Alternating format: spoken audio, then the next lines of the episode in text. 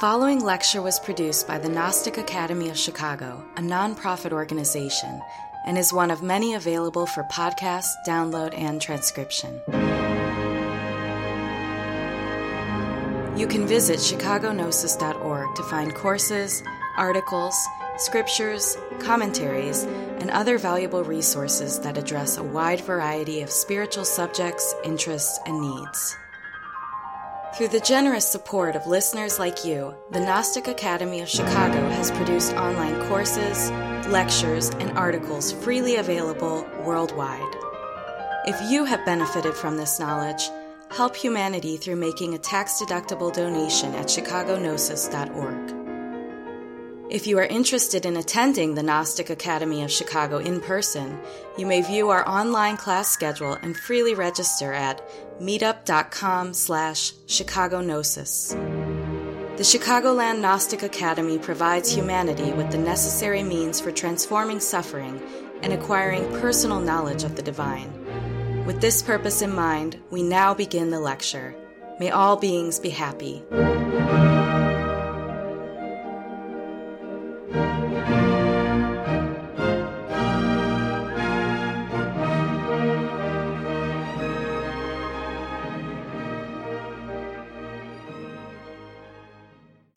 Many students within the Gnostic movement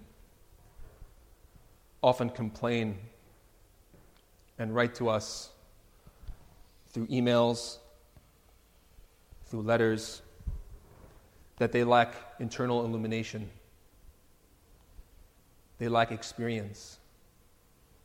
They want to know God, the being, the truth. And despite their efforts, adapting and adopting many practices, exercises, still fail to truly experience that which religion teaches in its fundamental heart. And so we always write back to our students and explain to them that in order to have illumination, light, one must remove the darkness within the mind. That darkness is the ego, desire, craving, aversion, the self. If we do not comprehend and eliminate anger, resentment, pride within our daily states, we cannot have the light of internal experience such as through samadhi. In meditation, the body is at rest, and we as a soul go out into the astral plane, the mental plane, nirvana, or even putting the physical body in a jinn state, traveling in the fourth dimension. Things that Samael Aun Weor writes extensively about, in which, when people read, become inspired or inspire them to want to have these experiences. And yet they write to us asking for the way to have that knowledge. And so, what we like to ask in being direct is Have you comprehended your anger within the day or recently? Lust, desire. And so, people want to have knowledge and light, but are not willing to face the great ordeals relating to the 13th arcanum, which signifies immortality. So, the number 13 in our present epoch is considered very unlucky. In many buildings within the city, the 13th floor is absent. Likewise, the Apollo 13 mission, which was sent out into space, was a failure. And the men riding that ship nearly lost their lives. So people look at the number 13 and are horrified of it or feel that it is somehow jinxed. Ignoring that Arcanum 13, the number 13, is actually a very lucky number for those who know the spiritual work. Who know the path. Because for an initiate who wants to know the light, the work on the elimination of desire, the death of the ego, is a very essential dynamic that one must practice if what one wants is illumination. Because within the ego is light, trapped, but inverted in the infernal, within desire. So if you extract the light from those elements, you free the genie in Aladdin's lamp. You break the lamp, and then you have the pure consciousness, which naturally has the ability to read thought, to travel in the jinn state, to speak face to face with one's inner God or the masters of the White Lodge. And so, the number 13, therefore, for someone who is working on the ego, is a very lucky number. Very positive. Because the death of the mind, of negativity, is the immortality of the soul, its rebirth. So people don't like the number 13. They do not like the topic of death. Physically, it is unpleasant for many people to speak and to think about one's own demise, one's end. But even more so for people who are attached to alcoholism, drugs, fornication. To speak about the death of the ego is even more blasphemous for them. Very painful. Because people are attached to rage, desire, egotism. They don't like the Buddhist annihilation, in which if we wish to marry our own divine mother, goddess Kundalini, we have to fully eliminate everything that is impure. So, physically, death is unpleasant for people, especially in the West. In the East is different. But for North Americans, talking about one's death is definitely not cafe conversation, not pleasant. But when you teach people about Buddhist annihilation, death of ego, people run away, obviously. And the reason why churches, mosques, cathedrals, synagogues, Buddhist temples are filled with millions of people is because they do not teach the death of the ego. And of course, to speak about this directly creates resistance because the ego does not want to die. Desire wants to continue on into the next life, into some utopian heaven in which one can attribute all of one's evilness and not renounce all the garbage we carry psychologically. Just to believe that we're going to ascend to some higher plane of consciousness with all the baggage we carry. But as a fundamental law of nature, we gravitate to different spaces based on our psychological quality, our behavior, our manners, our mind. So today we'll talk about this very powerful card how the soul becomes immortal through death.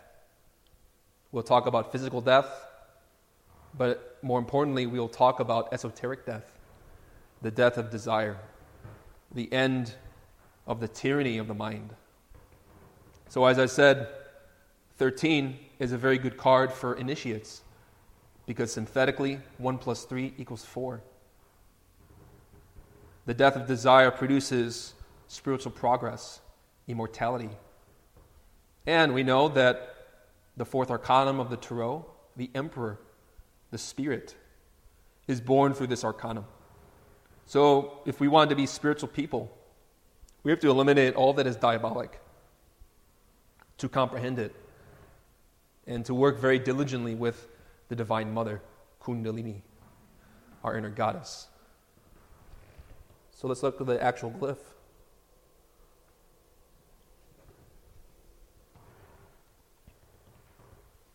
The most notable feature is a hierarch of the law with a scythe harvesting the grain. We see flowers that are blossoming, a representation of the beginning of life, but also of virtue, the emergence of pure psychological qualities of the soul, which we engender through this work. The wheat is the full manifestation, maturity, and perfection of those virtues. And obviously, the scythe is reminiscent of the angels of death who use a scythe and a funereal image of black clothes, a hood, a skeletal appearance, in order to portray to those who are dying that their time has come and that the process of their life has ended, and also that they will enter a new existence, possibly. And we'll talk about this progress of the soul through different states in this arcanum.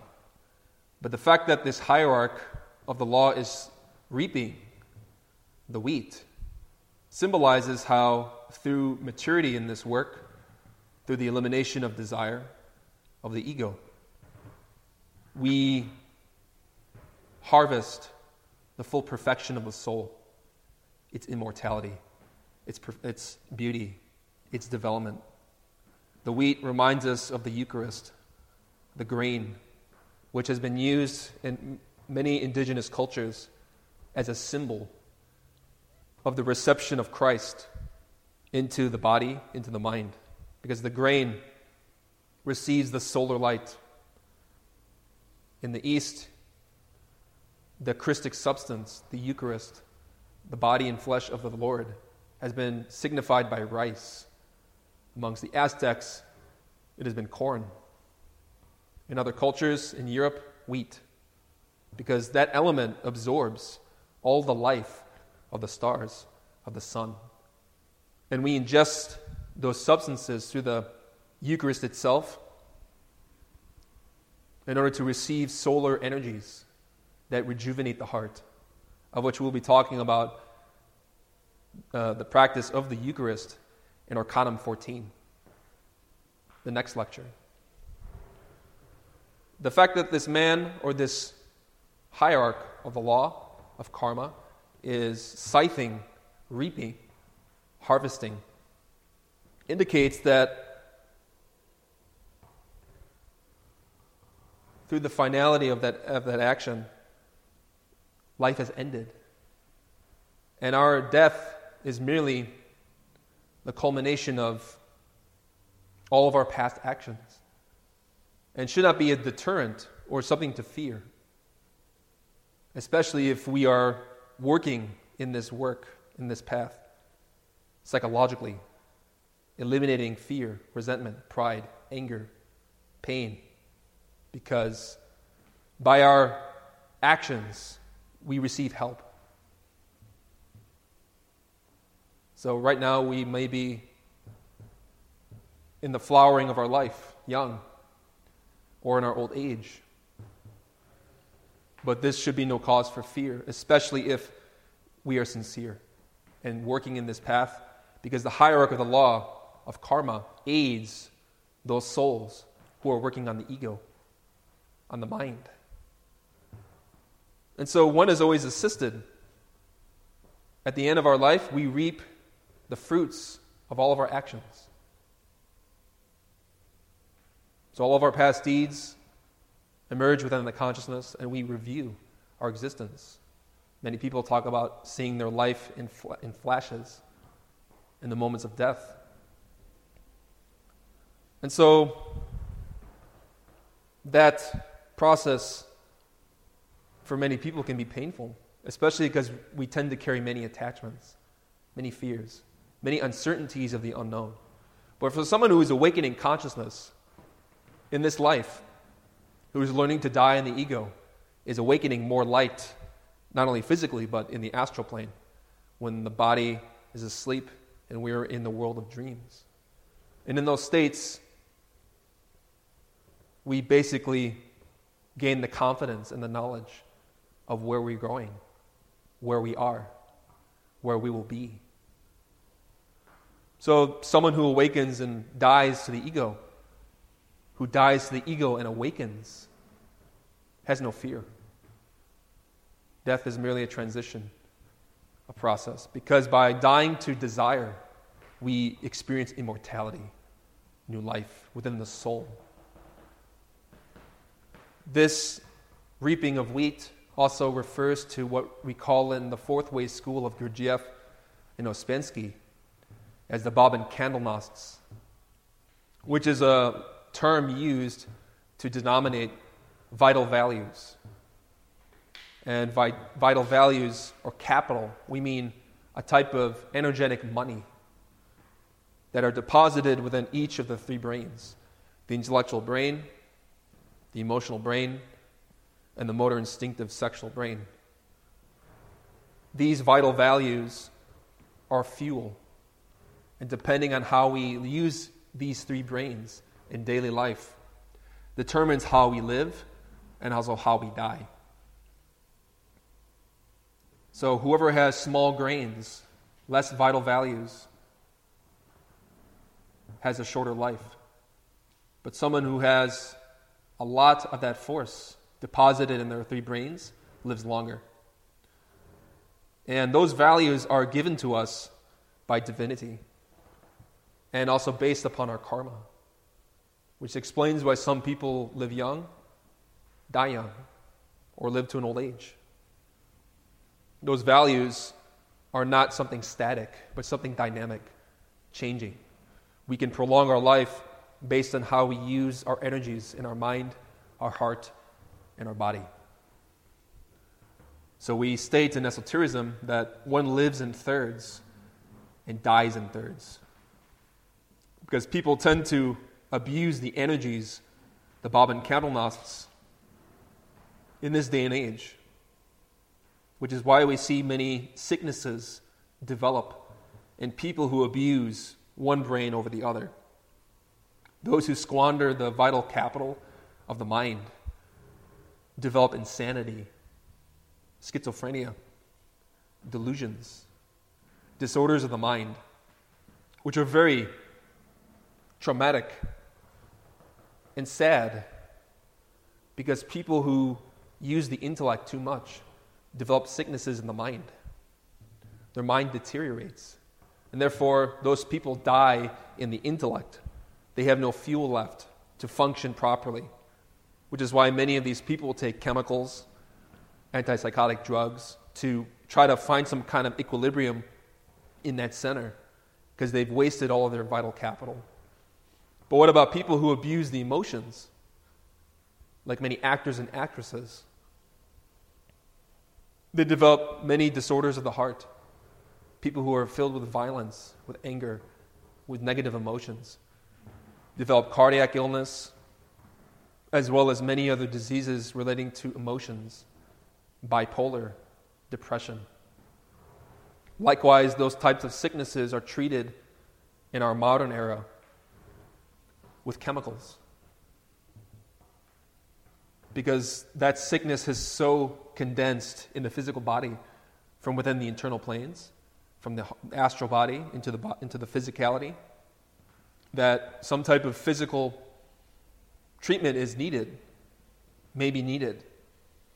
And likewise, we have people who abuse the motor brain, their instincts, their sexuality, their movement, such as with boxers, sports addicts, people who engage in a lot of physical activity, to bodybuilders, people who exercise the body so much that they deplete their vital values in their motor brain, end up becoming paraplegic, paralyzed, inca- incapacitated, needing to exist in a wheelchair.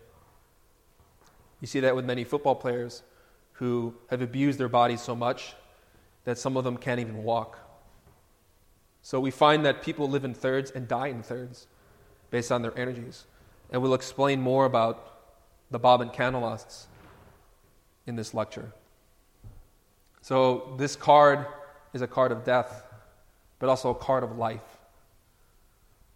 It embraces two aspects physical death and esoteric death.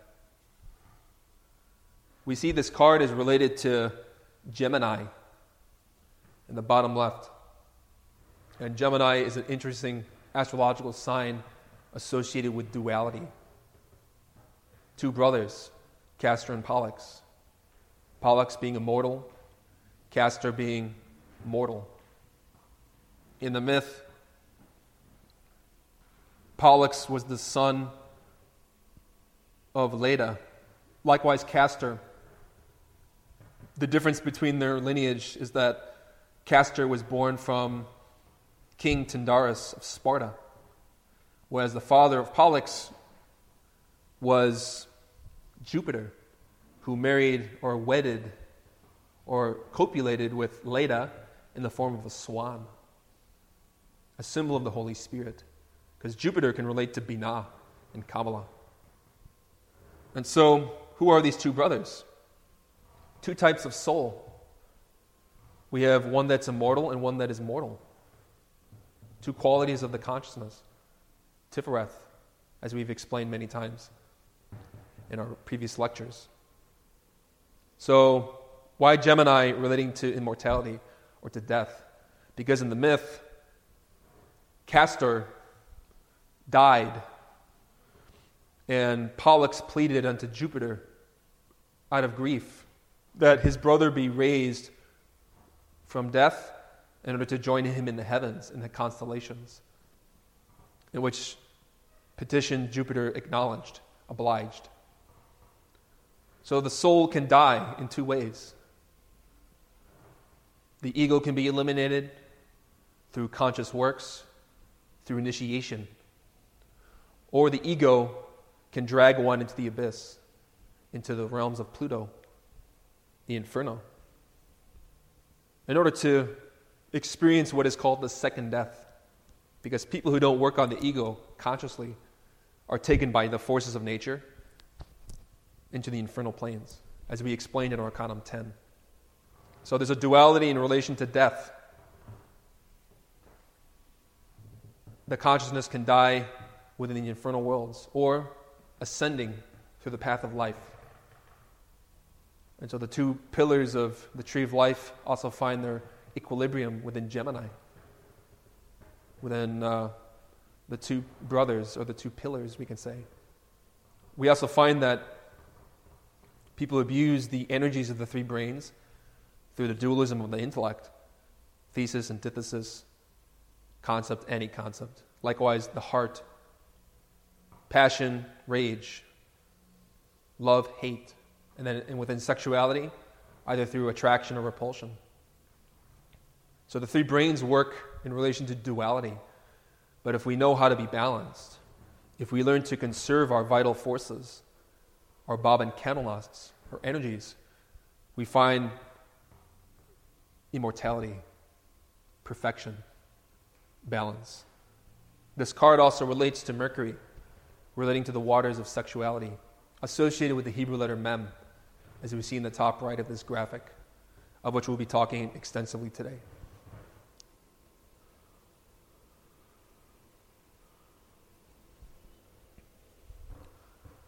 So, according to many traditions, death is considered the entrance into a new womb, a new existence.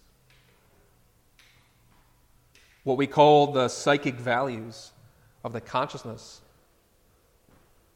are what return to new existences, new bodies, of which we talked extensively about in our lecture, The Transmigration of Souls. So there are different ways that physical death corresponds to our material life. And there are three things that enter the grave when one dies the physical body, the vital body, and the personality. So, obviously, the physical body, we know but also the vital body itself, the fourth dimensional aspect of our physicality, also enters the grave when one is dead. And the personality also does not continue. Many people who study transmigration, who study reincarnation, get confused. They think that when they physically die, that their personality and all the qualities of their terrestrial existence continue. But we know from personal experience that this is false. It's an assumption. The personality is merely a energetic vehicle, a mask, because personae means mask in Greek, I believe, which we wear existence from existence, lifetime to lifetime, in accordance with the cycle of 108 existences in the path of transmigration, or 108 humanoid existences, as we explained previously. The personality develops between the ages of uh, 1 and 7, which is where we adopt mannerisms, language, culture, name. Things that relate to time and die in time. So there's no future for the personality, neither the vital body. The vitality is merely a battery which gives life to our physical organism. And that too will deplete. When the person dies, the physical body enters the grave, likewise with the vitality, which hovers like a ghost above the graves of the deceased. And the personality, as Samael Aun Weor explains, is what people call ghosts. People who are very psychic, who are sensitive, go to graveyards and they see ephemeral images, movement, specters. And people think that these are the souls of those who had died, but they don't understand that that's the personality. People who have a very strong personality in their existences tend to leave behind these type of specters, which take sometimes centuries to dissolve because so much energy was invested in that specter, that element, that person, uh, personification of oneself.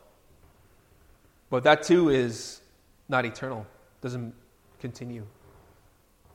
What continues is the consciousness, the vital values of the soul, the conscious values, better said. Psychic energy, energy of the psyche, along with the ego. The ego also, in its plurality, returns. And it's sad that our consciousness is trapped in desire. And this is something we have to recognize in ourselves that the real essence of our humanity isn't, isn't caged within hatred, within rage, deception, all of the negative qualities of the ego, all the diabolism or diabolic nature of our mind. So, because the consciousness in most people is trapped in the ego, those elements continue. And based on karma, our past deeds, may reincorporate into new bodies. As I said, we are given 108 humanoid existences, typically. But that may be more or less based on our moral caliber. Depending on how well we use our life for the benefit of others, we can be prolonged and given new bodies, depending on our virtues, if we're sincere in this work. Some people who are very diabolic, who are negative, have their term cut short because of their actions of being so evil, perverse, which the law of karma punishes. And so it's important to remember that because we have the ego, because we have desire, we are not immortal yet. So people like to believe in Jesus and think that when they go to the grave, that on the call of the trumpet, they're going to be resurrected with their physical body, with all of its imperfections. They ignore that the soul is not immortal yet. It's interesting that we state that the soul, in some cases, is immortal, and most people it's not. Because most people do not have what we call soul. As Jesus taught, with patience possess ye your souls. It has to be created. And we've spoken extensively about the solar bodies, the solar bodies, the vehicles of the solar, physical, vital, astral, mental, causal bodies, which can transmit the light of the divine within us, which are created through alchemy. So the consciousness needs to be freed, needs to be liberated. In order to work in alchemy, the path. And by eliminating the ego in meditation and through transmutation, through alchemy, we gain immortality. When we create solar bodies, we have vehicles that belong to Christ, that is eternal and which exist in those higher dimensions we've explained previously in the tree of life. And so the essence continues, the ego continues. So it's sad when people commit suicide to think that by ending their life, they will end their suffering. But the truth is, the desire continues reincorporates from existence to existence based on the law of causality. So the angels of death are very divine beings, very pure beings who take on, as I said, a funereal appearance on the deathbed of those who are reaching the termination of their life. And so these angels belong to the ray of Saturn in spiritual studies. So we know that there are seven rays, seven manifestations or occupations relating to Christ, different types of qualities relating to the seven rays, which are the moon, Mercury, Venus, the sun, Mars, Jupiter, Saturn. So the angels of death are typically depicted as evil creatures because people fear death. They don't understand that these beings are divine. Personally, I've met the head of the ray of Saturn, who is Orifiel. And he didn't come to me in the form of a scythe, skeletal appearance, with black cloak and a hood, and wings. I invoked him because I remember waking up in the astral plane in my old home where I was speaking to my grandfather. And I knew in that moment that my grandfather had died years ago. So I awoke consciousness in the dream state. I was talking with my parents and they were communicating with my grandfather who was dead. And they didn't know where they were, that we were in the astral plane, that he was deceased. And I said to them, very alarmed, but he's dead, and we're dreaming. But of course, being asleep and being the, due to the fact that my family has no interest in this type of studies, they just ignored my statements and laughed at me. So I went outside feeling very sad because I wanted to know the fate of my grandfather. I loved him very much in this life.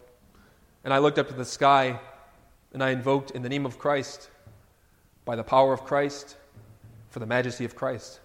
Orifiel came down. I invoked Orifiel, head of the ray of Saturn. And he appeared in the form of a woman, beautiful woman with long hair, angelic. And the light that irradiated from his eyes was so pure that I sobbed. I was crying because I was so overwhelmed by how beautiful this angel is.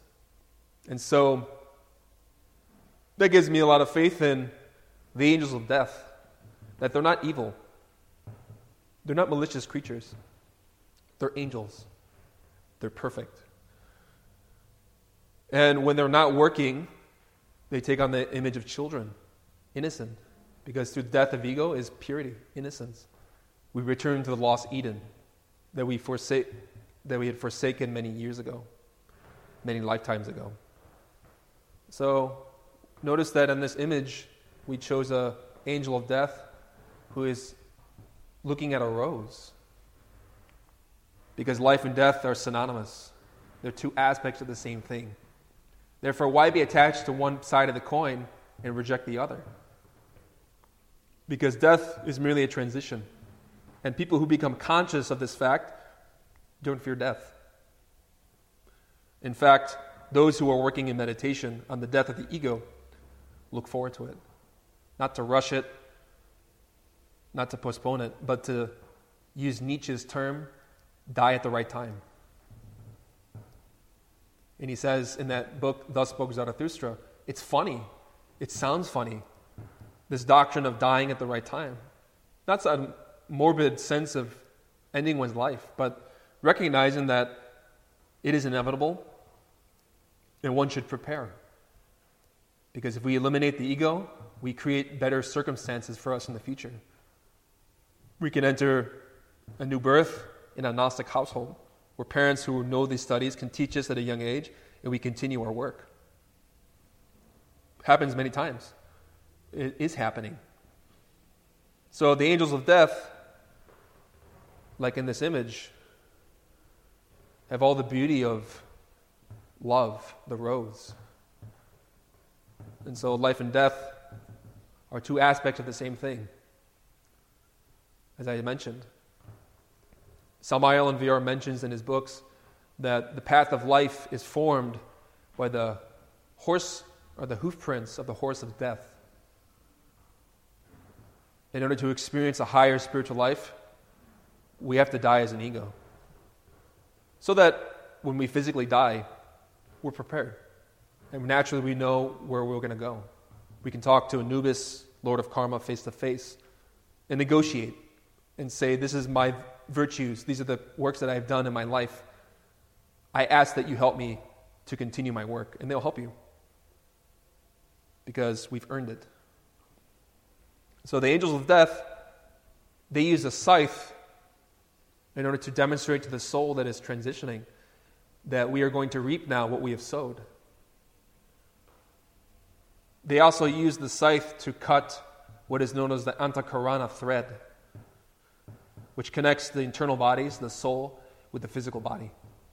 So you may have an experience in the astral plane, or may have read about this, in which we find that there's a silver cord from our umbilical center, the telepathic center of the chakra manipura, which connects to the physical body, to our astral body. I remember one experience, I was helped by an angel or a group of angels who helped me to awaken consciousness. And they told me, you're gonna go, first, you're going to go back to your physical body before you come back later this night so we can teach you things. And I remember being pulled by my Antakarana thread for many miles over a swamp, over some landscapes until I returned to my body.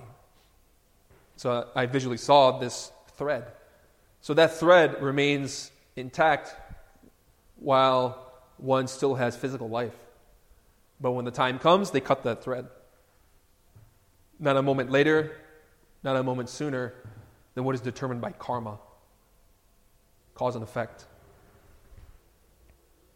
And that thread can extend out into the infinite as far as one can desire or long for.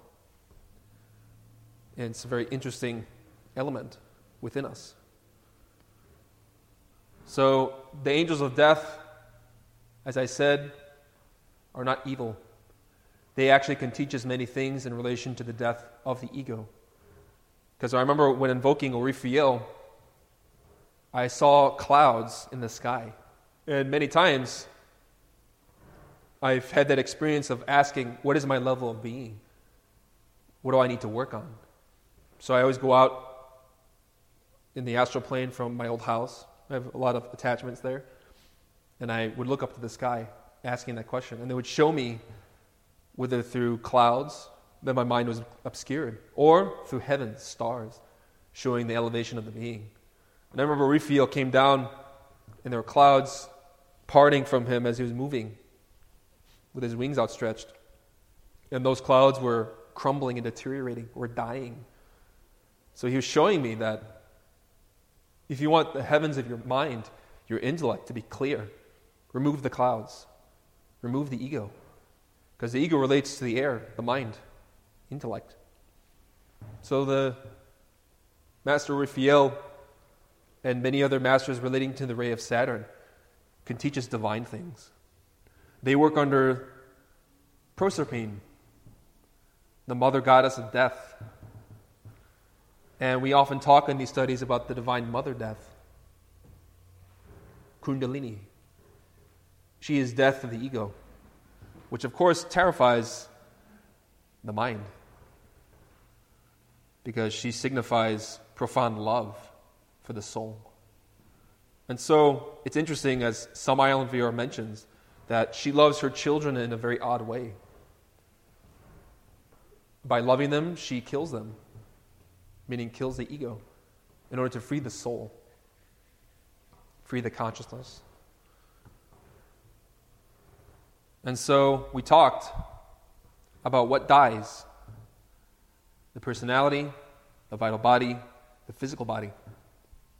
And the soul is conducted into the higher planes by the angels of death in order to decide, based on karma, what the fate of that soul will be.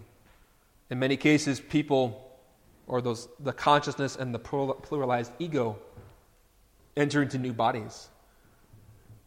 So the ego, as I said, doesn't go to the grave, it reincorporates.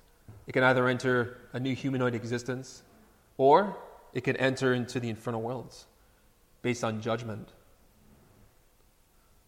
Sometimes the ego can be, or certain egos be taken into the bodies of animals because they're very degenerate. They're separated from the soul. In order for the human consciousness to have the opportunity to continue working, because that element or those elements are very heavy and need to be separated.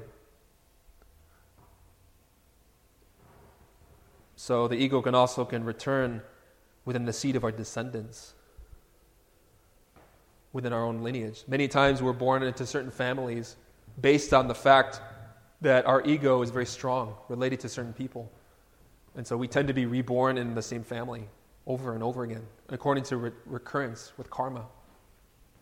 So the way to escape all that is to annihilate the ego so that we no longer repeat the same tragedies, dramas, and comedies.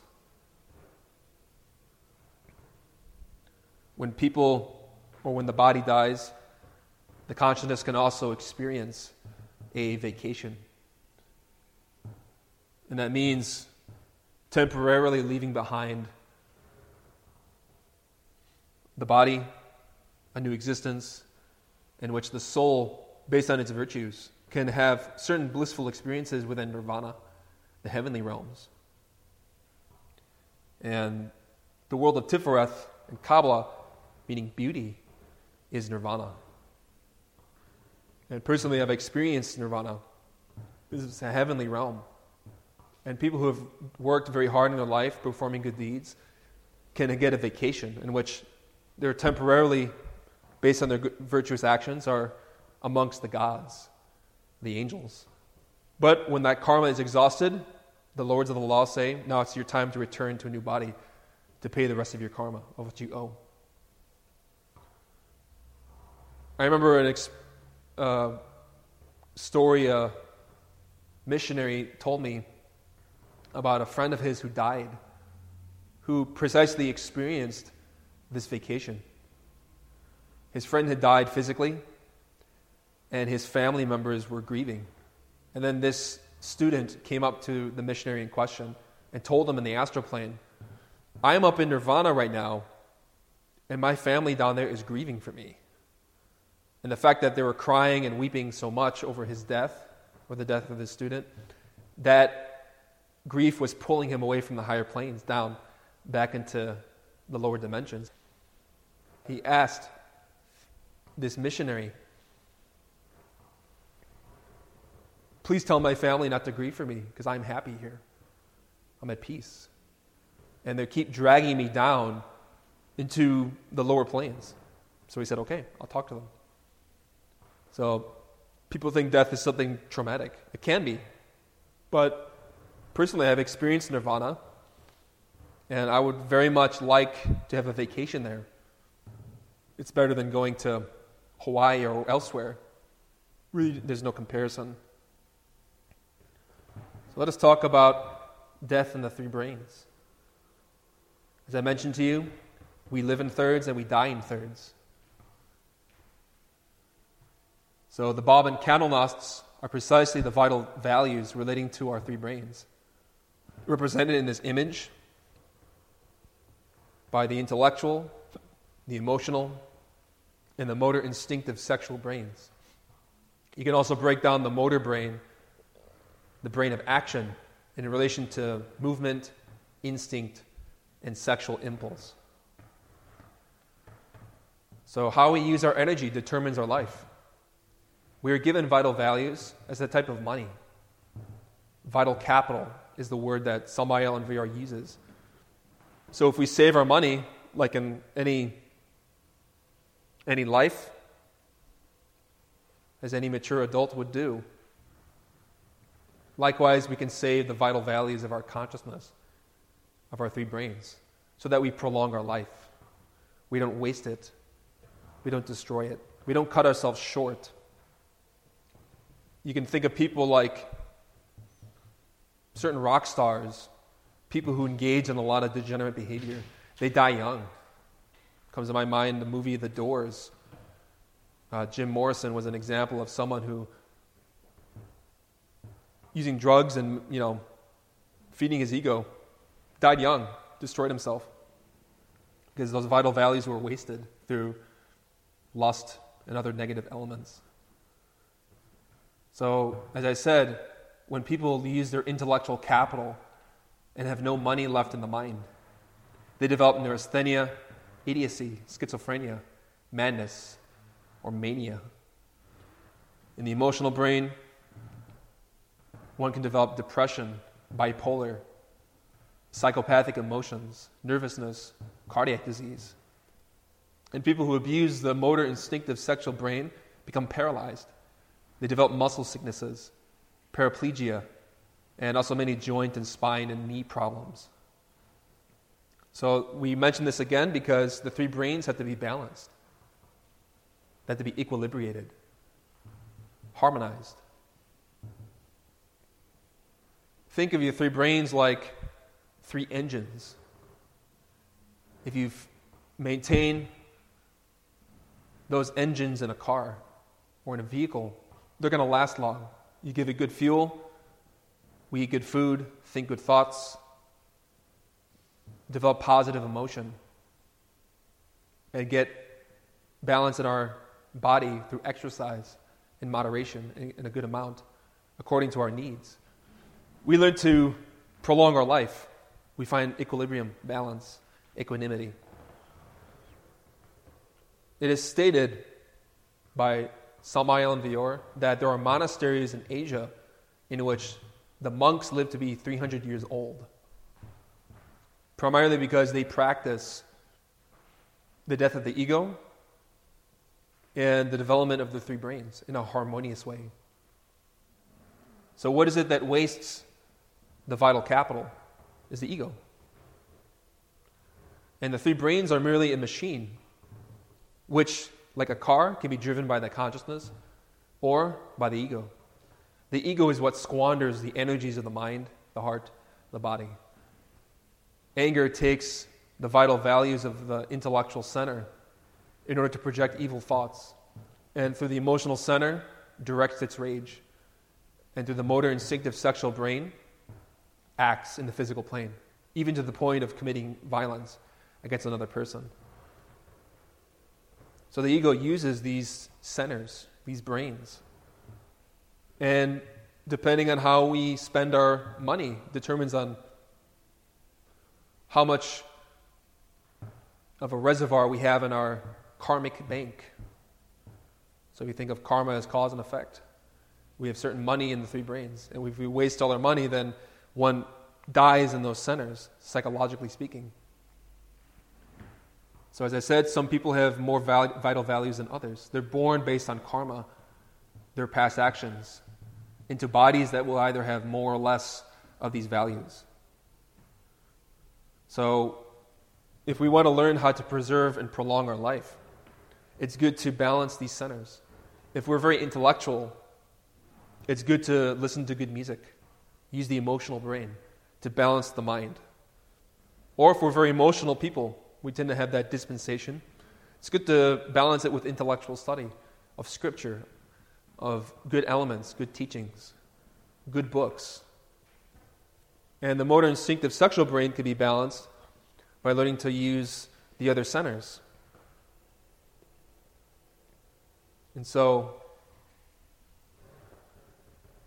it's important that we learn to live life more consciously. Because if we feed the ego less and less, we save more of those values. The ego begins to die. And instead of losing those vital currencies, we instead extract the light that is within the ego by annihilating it so as to obtain immortality. So, in order to become immortal, as represented by Jesus' resurrection, one needs to die as an ego. So, death is the crown on the path of life. It should not be feared, but awaited for with consciousness. So, by learning to die in the ego in this life, we become prepared. And in order to explain this dynamic, I like to relate to you uh, excerpt from a book by the Sufi master Ibn Arabi, who talks about what is called voluntary death, to volunteer the death of the ego, so that one is prepared for the state of the afterlife. And the Quran speaks very beautifully about this in, that, in its scripture, very detailed way. How by living a virtuous life, one will live with greater happiness in the next. And so this Sufi initiate explains that by preparing ourselves here and now, we volunteer to return to God consciously, not out of accident or lacking our will, but consciously, by awaiting the moment. The voluntary return to God is something for which the servant is most thankful. God said, the whole affair is returned to him. Quran Surah 11, verse 123. So, since you know that, return to him willingly, and you will not be returned to him by compulsion. For there is no escaping your return to him, and you will surely have to meet him, either willingly or against your will. Referring to the being, we can either return consciously through meditation or when we physically die, we are, have to come face to face with our inner God to, to take atonement or to be judged for our actions. For he meets you in the form of your attributes, nothing else but that. So examine yourself, my friend. The prophet said, Whoever loves to meet God, God loves to meet him. And whoever is averse to meeting God, God is averse to meeting him. Now, since we knew that our meeting with God can only be through death, and because we knew the inner meaning of death, we sought to bring it about sooner in the life of this world. Hence, we died in the very source of our life to all our concerns and activities and desires, so that when death overcame us in the midst of that life, which never passes from us, inasmuch as we are that life, with which ourselves and our limbs and every part of us glorifies and praises God. We met God and He met us. So we don't have to wait to our physical death in order to talk with God. This is how many people think that physically you go to the grave and then you have some meeting with God, says, Hey, my Lord, what's next? But the truth is, by learning to meditate, we talk face to face with our being and get guidance. We're dying in this lifetime so that we know when the time comes that our physical body is exhausted of its vital capital, we can consciously negotiate with the lords of karma because we've been doing this our whole life, consciously. And therefore, there's no surprises. We know what to expect. And ours was the case mentioned in the hadith above of those who meet him while loving to meet him so that he loves to meet us. Thus, when there comes what is commonly known as death, and the veil of this body is removed from us, Quran, chapter, Surah 50, verse 22, our state will not change, and our certainty will not be any greater than what we already experience now. So, what does that mean? Our certainty will not change because we already know from talking with our inner being what's going to happen. There's no ambiguity there. For we tasted no death but the first death, which we died during our life in this world, because our Lord protected us from the torment of hell as a bounty from your Lord. That is the supreme achievement from Surah 44, verses 56 to 57. As the Imam Ali said, even if the veil were removed, I would not be any more certain. Because the veil physically, or the body, is a veil of the internal planes. When you're physically not in your body in the dream state, astral projecting, we experience a type of death. Remember that Thanatos and Hypnos in the Greek myths were brothers. So death and sleep are the same. But if we as a consciousness are active, then when the physical body is gone, we're conscious in the internal planes. But if we don't do any work, then we're just going to go with the flow of our karma mechanically without any knowledge. So the person who returns to God in this way is among the blessed, and he does not even feel the inevitable, compulsory return of physical death, because it only comes to him when he is already there with God. The most that what is ordinarily known as death can mean for him is that his soul, which is with God, is kept from governing this body that it used to govern, so that the soul remains with God in its same condition, while that body reverts to its origin, the dust from which it was formed. Quran chapter Surah 3, verse 59, etc. For it was a house whose occupant has traveled away. Then the king established that person with him in a firm position until the day they are raised Surah 23, verse 100. And his condition when he is raised up will be just like that. It will not change insofar as his being with God is concerned, nor with regard to what God gives him at every instant.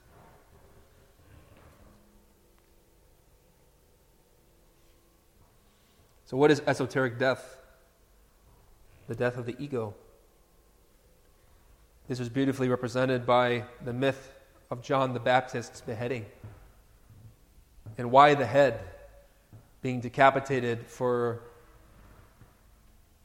the purposes of desire. I believe is uh, Salome in the Christian gospel. We have to die to the mind, the intellect, which is the home of desire, of the ego. To die to worldliness, to materialism, to attachments, which are in the intellect, the mind. And so, esoteric death means to eliminate desire, to remove the impurities of the psyche, because the ego is imperfection. The ego can never be perfected.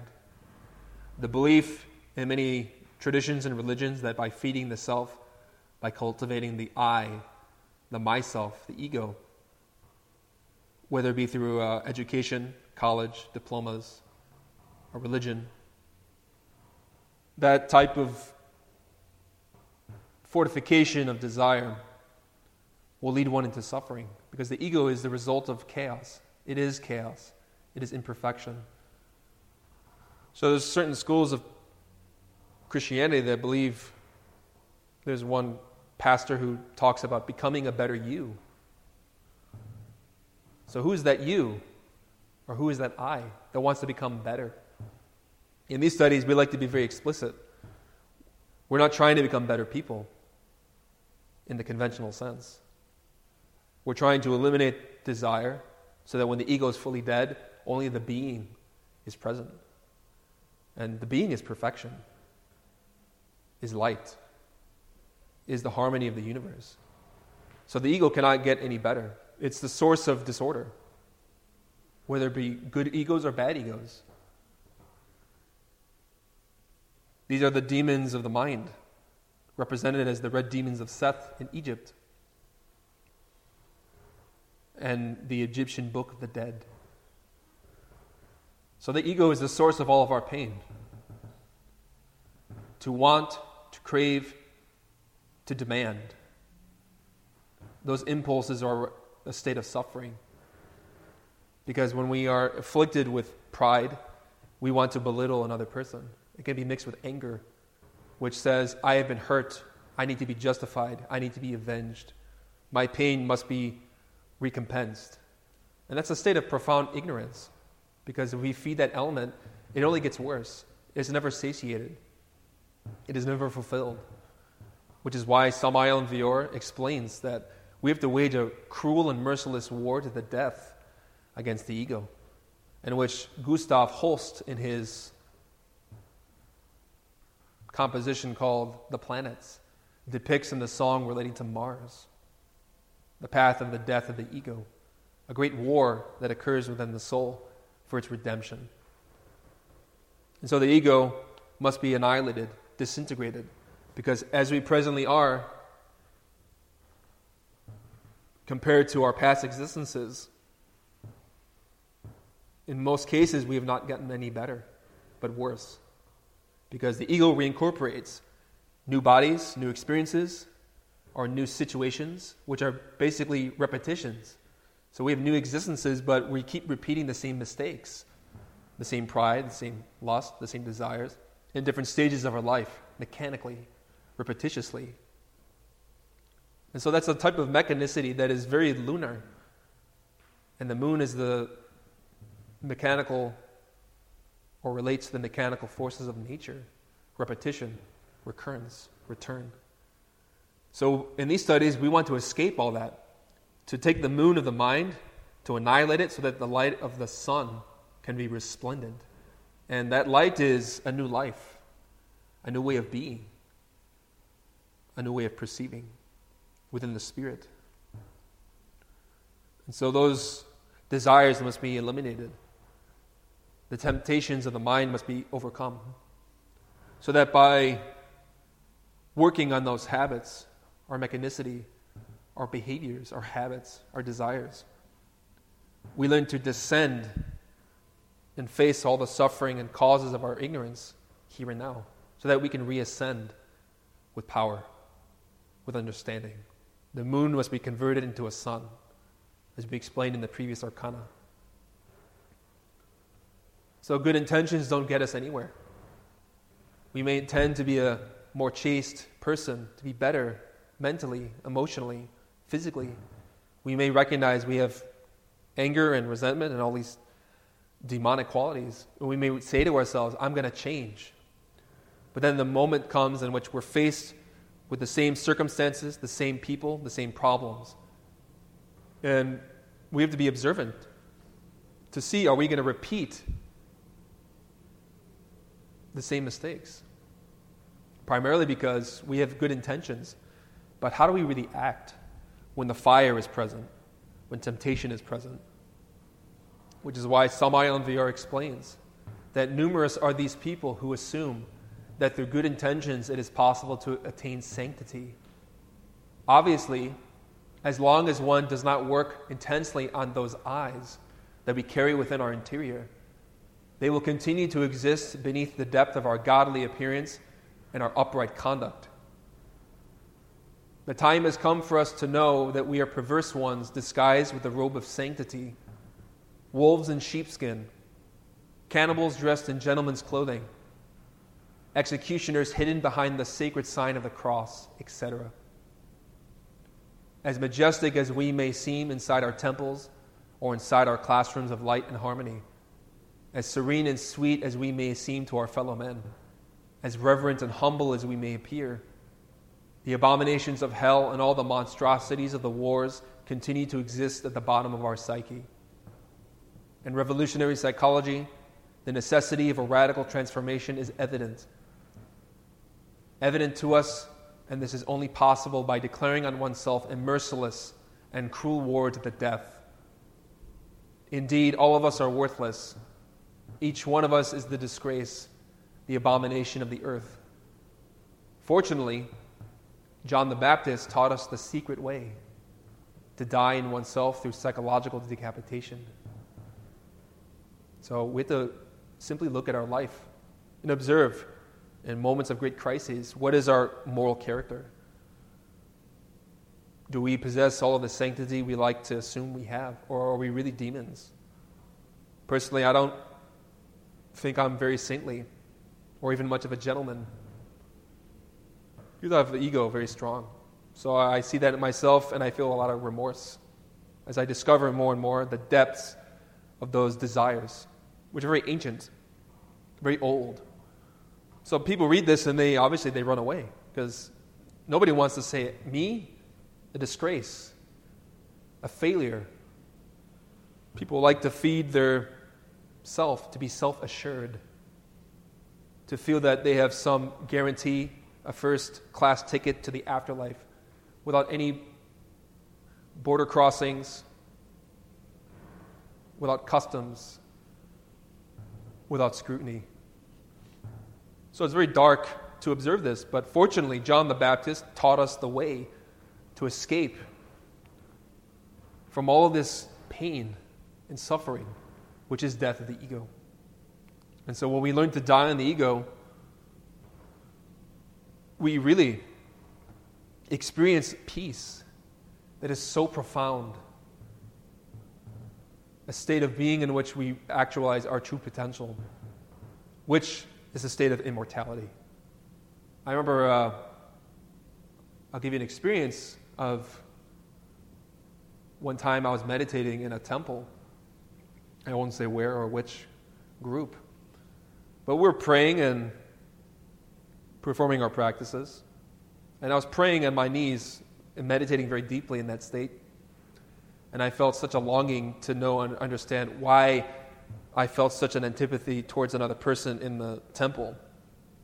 Like I kept praying a lot and asking for comprehension, for insight from my Divine Mother. So I was concentrating on that moment and praying very deeply, asking, Show me the way of the path of John the Baptist. Because I recognize that regardless of the moral qualities of this other person, I'm more concerned about my own pride, my own anger towards this person, and why I feel that way or felt that way. And I remember getting an insight. It struck me like a lightning bolt. And I understood the ego in that instant because I was introspecting very deeply. And I prayed immediately for, in, in the moment, I was praying for annihilation. My Divine Mother decapitated that ego. And I felt consciousness, I was liberated. I felt so serene. And I was seeing things psychologically that truly dem- demonstrates a state of equanimity. So that's the secret way. Comprehend our errors, eliminate them through the help of the Divine Mother. And then we have peace. And I remember being around that person, not feeling any antipathy, because that ego was dead. I didn't care anymore. I felt respect for the person instead. So we talk about mystical pride. And obviously, we all have the Pharisee within. But the way to escape being a Pharisee, simply a believer in a teaching, feeling very proud, is to be honest. Why should well, we think or feel that we're better than other people? Because in truth, all of us are demons. Until we are fully dead as an ego and we resurrect in Binah, the Holy Spirit, we can't boast of anything.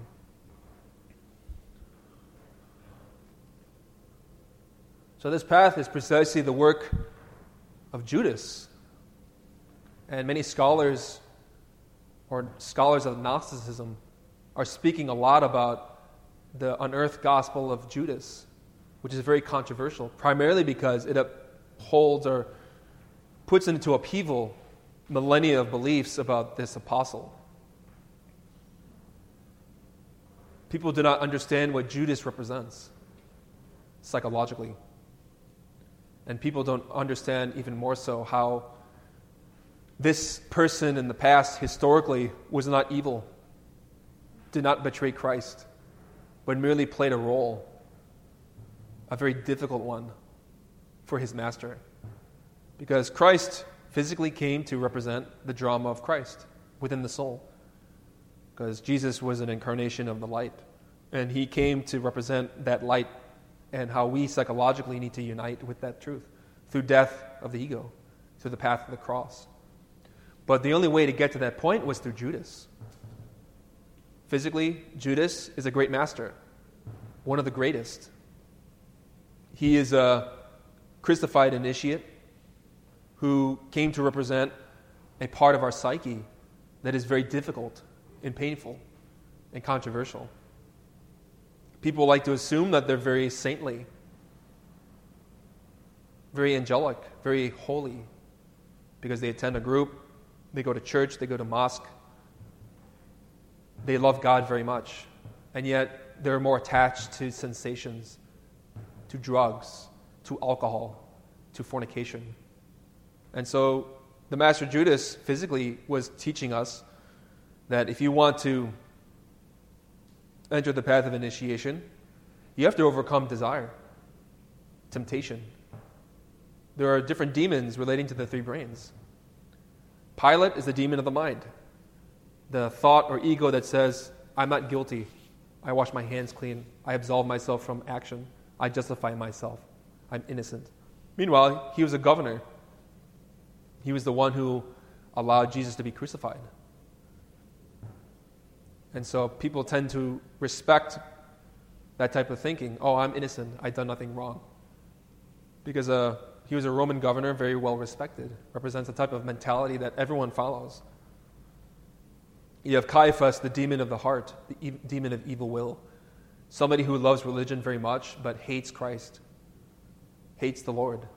And we have that ego inside, very deep, where we may love a certain religion or teaching, but have egos that really hate the light of Christ. And to see that in oneself is very difficult, painful. Judas represents the demon of desire, relating to the motor instinctive sexual brain. An ego that says that it loves God, loves to meditate, but is addicted to fornication, to passion, to lust, and sells the Lord for 30 pieces of silver. And remember, we talked about vital currency relating to the bob bobbin kandelnosts. Somebody who sells the Lord for 30 pieces of silver is basically taking those vital values, that money, and using it through desire, through lust. Because silver relates to the moon, mechanicity. So, the physical master Judas is one person, a great master who played a drama. He took on a role that he did not want. He was the only apostle who was willing to help Christ portray this cosmic drama in, his, in the body of flesh and bones. He wanted the role of Peter, I believe. But Jesus says he's not capable of doing, being Judas. You have to be Judas. Didn't want the job. And we will see from our reading of the Gospel of Judas precisely this truth, which is causing many people to be con- either confused or outraged because their centuries of belief are totally up, up, turned over. So Samael Aun Weor gives an explanation in one of his lectures that this Gospel of Judas is related with the dissolution of the ego. The cosmic drama of Christ would be impossible to represent without the role of Judas. This apostle is then the most exalted adept, the most elevated amongst all the apostles of Christ Jesus. He represents for us not only the ego of desire, but also the part of divinity known as Lucifer, Luciferus, bearer of light. Lucifer is a part of our being that gives us temptations and ordeals, gives us the fire of crises and circumstances which push the ego to the surface so that we see everything we need to work on. Because without temptation, there is no fire, there is no light. Temptation is fire. Triumph over temptation is comprehension, is understanding, is light. And so the Gospel of Judas teaches us this how Judas came to represent the tempter, the betrayer, who is part of our divinity that is, again, one is very controversial. People don't like Lucifer. They ignore that Lucifer is a name relating to light and fire, the being, part of our divinity. The psychological trainer, according to Samael Aun Weor. Because without temptation, without facing those problems, we can't possibly grow. We can't change. And it's sad that people denigrate Judas people denigrate Lucifer. They ignore that these are essential parts of our being, whom we need to work with. Doesn't mean you should trust your inner Lucifer, because your Lucifer will tempt you. Instead, it means you take advantage of those ordeals and temptations and trials in order to comprehend the ego, to annihilate it. This is from the Gospel of Judas, which explains many of these principles. Jesus discusses the prayer of thanksgiving. Now, one day he was with his disciples in Judea, and he happened upon them as they were assembled together, seated and practicing their piety. When he drew near to his disciples, as they were assembled together, seated and giving thanks over the bread, he laughed. The disciples said to him, Master, why are you laughing at our prayer and thanksgiving? What is it we have done? This is what is proper. He answered and said to them, I'm not laughing at you. You aren't doing this out of your own will, but because in this way your God will be praised. They said, Master, you are the Son of our God. Jesus said to them, How is it that you know me? I tell you the truth. No generation will know me among the people who are with you. So he's showing the apostles that you can't know my light perfectly, is what Christ is saying, because you're attached to your piety. You don't really understand how to go beyond good and evil. Not out of a moral sense, but to be united with the light of Christ is to be revolutionary. And of course, the disciples become angry. When the disciples heard this, they began getting angry and hostile and blaspheming against him in their minds. Jesus recognized that they did not understand, and he said to them, Why has your concern produced this hostility? Your God who is within you and his powers have become angry with your souls, or within your souls. Let any of you who is a strong enough person bring forward the perfect human being and stand before my face. They all said, We are strong. But none of their spirits dared to stand before him, except Judas Iscariot. He was able to stand before him, yet he could not look him in the eye, but he turned his face away. He's showing his, his humility. So Judas is saying, I, I, I am going to step forward to represent the path of light, which is lit through temptation. And all the apostles who are attached to their piety are very scandalized, who find it difficult to really face all the temptations of the abyss because it's a lot of heaviness and ordeals one has to face when facing the ego. And they all said, We are strong, but none of them had the daring to really go beyond their piety. Judas said to him, I know who you are and from what place you have come. You have come from the immortal realm of Barbelo and I am not worthy to pronounce the name of the one who has sent you. So, what is Barbelo? Bar means fire, sun. Bel means light, I believe in Chaldean. The light and fire of the absolute.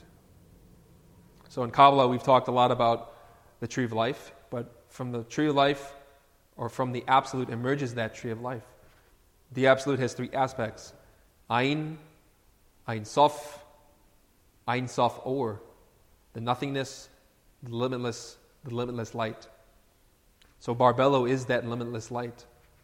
It is the unmanifested absolute from which Jesus came.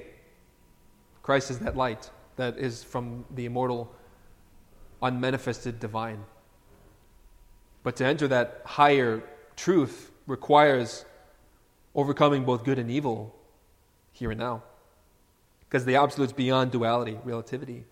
And so many people get scandalized and not understanding how the bodhisattvas who enter the straight path of initiation manage to control all the forces of good and evil in themselves. When amongst demons know how to disguise their light, but amongst the angels to be, or the saints to be a light unto them.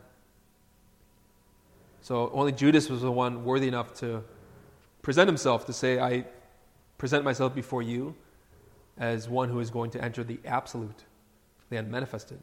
Because the absolute, we have to understand, is only entered to by angels. We here are trying to become angels, Elohim, gods, or goddesses.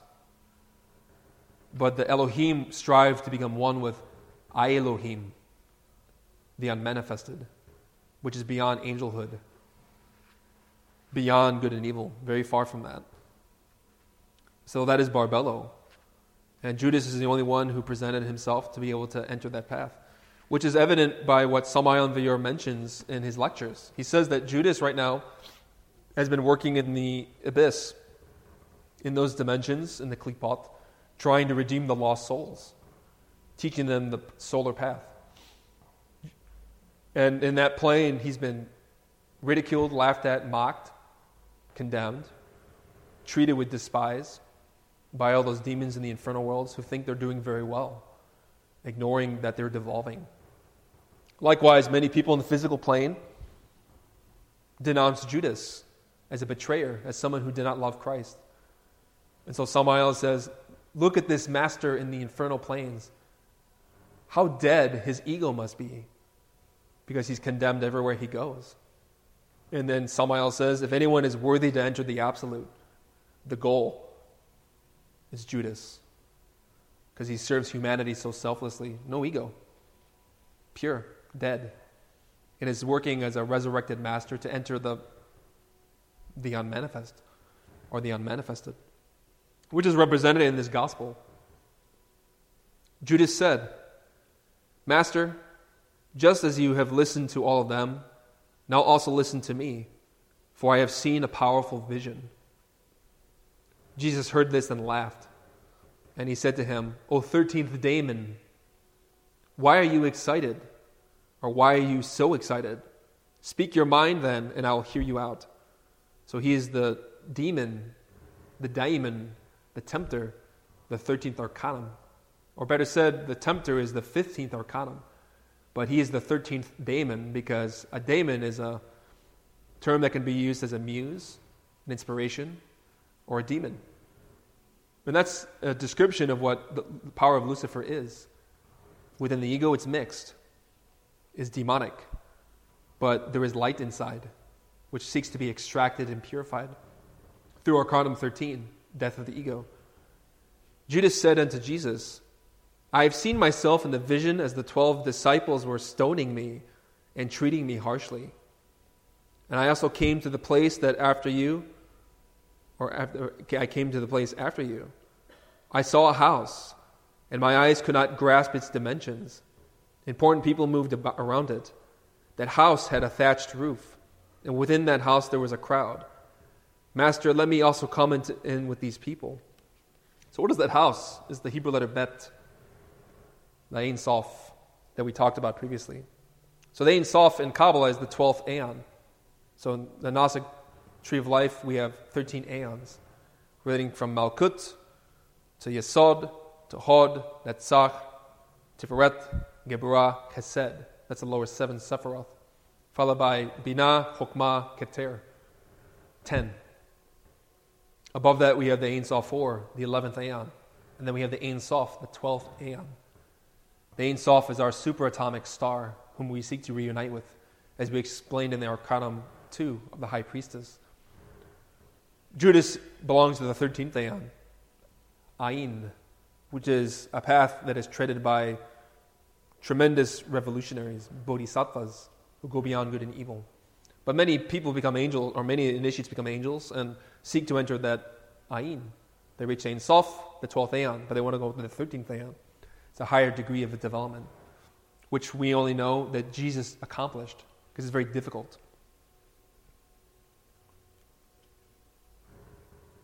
so Judas wanted to enter that house, the 12th Aeon. But Jesus, speaking from greater knowledge, was telling him, Your star has deceived you, Judas, because you say you want to enter the 12th Aeon, but really you want to go to the 13th.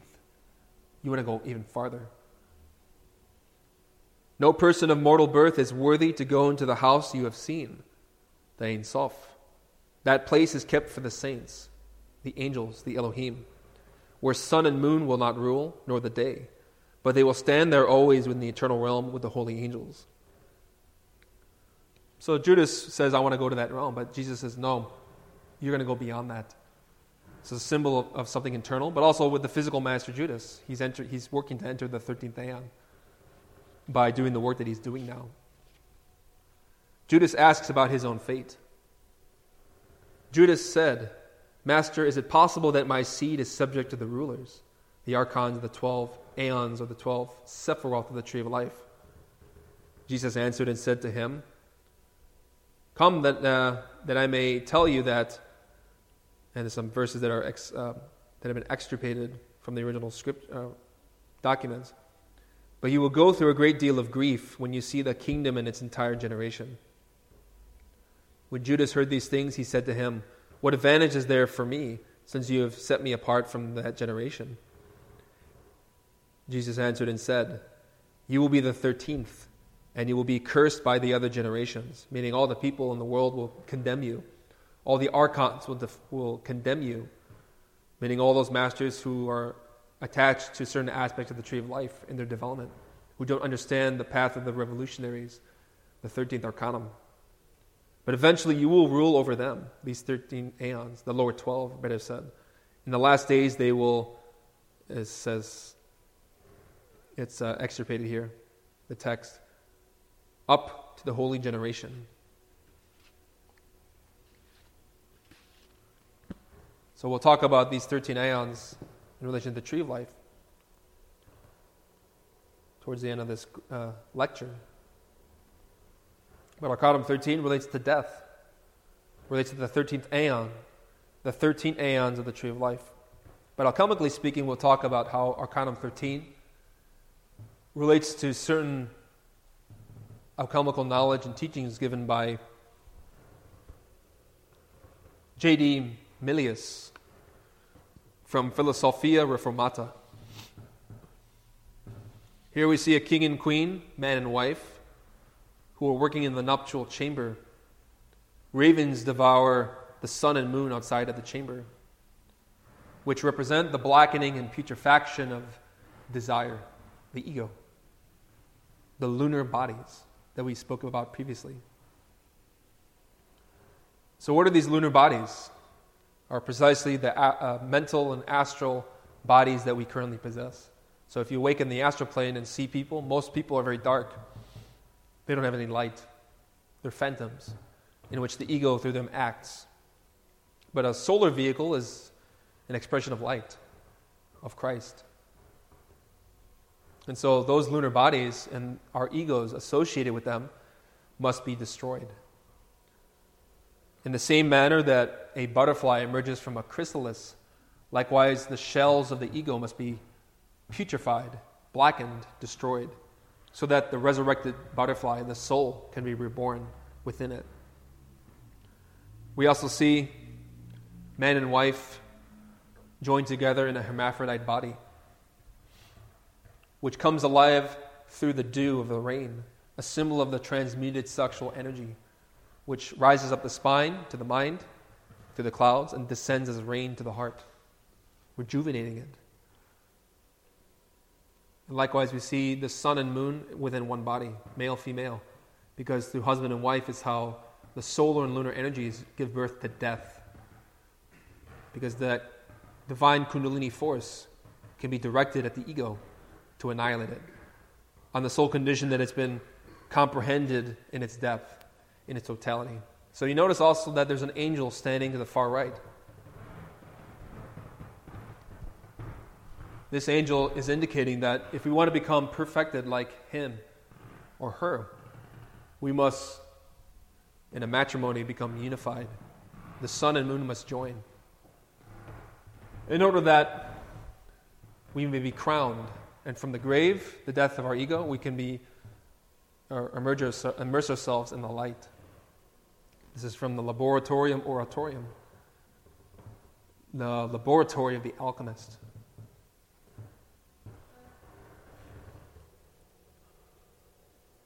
We also spoke about the solar bodies.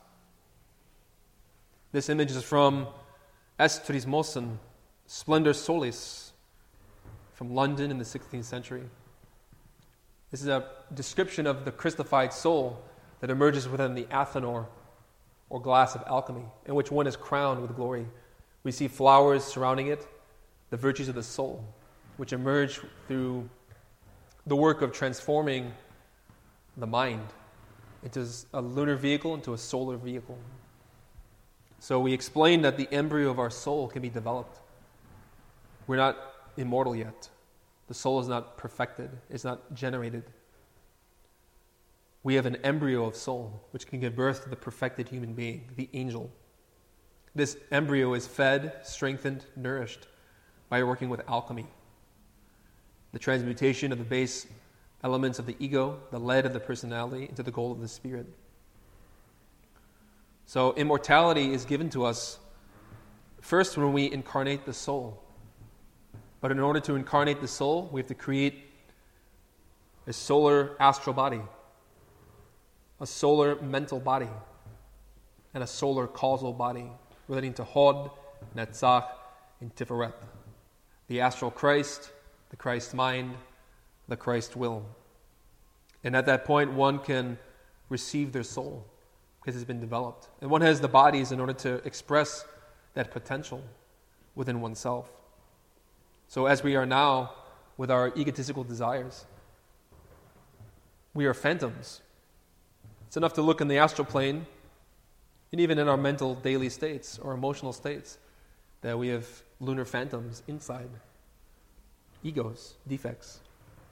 Likewise, the mind with its surging thoughts, its theses and antitheses, its theories, its beliefs. This is merely a phantom.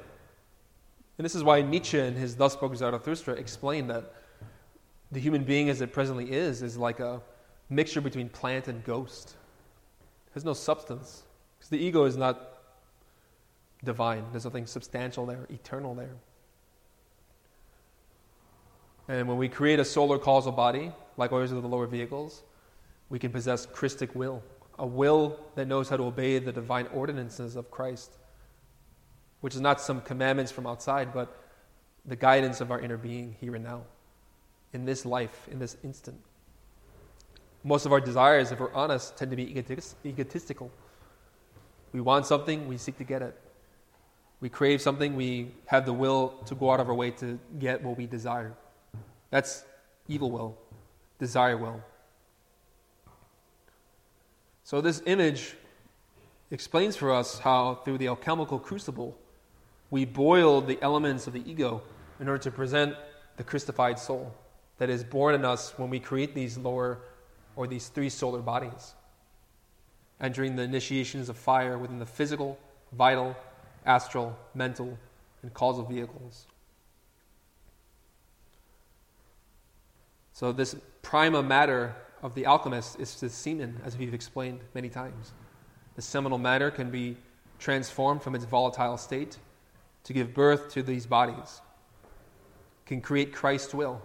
And Samael Weor explains that this essence of the great work, the prima matter, the semen itself, is volatile and flexible because it can either give birth to desire or to the chaste mind, the perfected soul, the Christic will.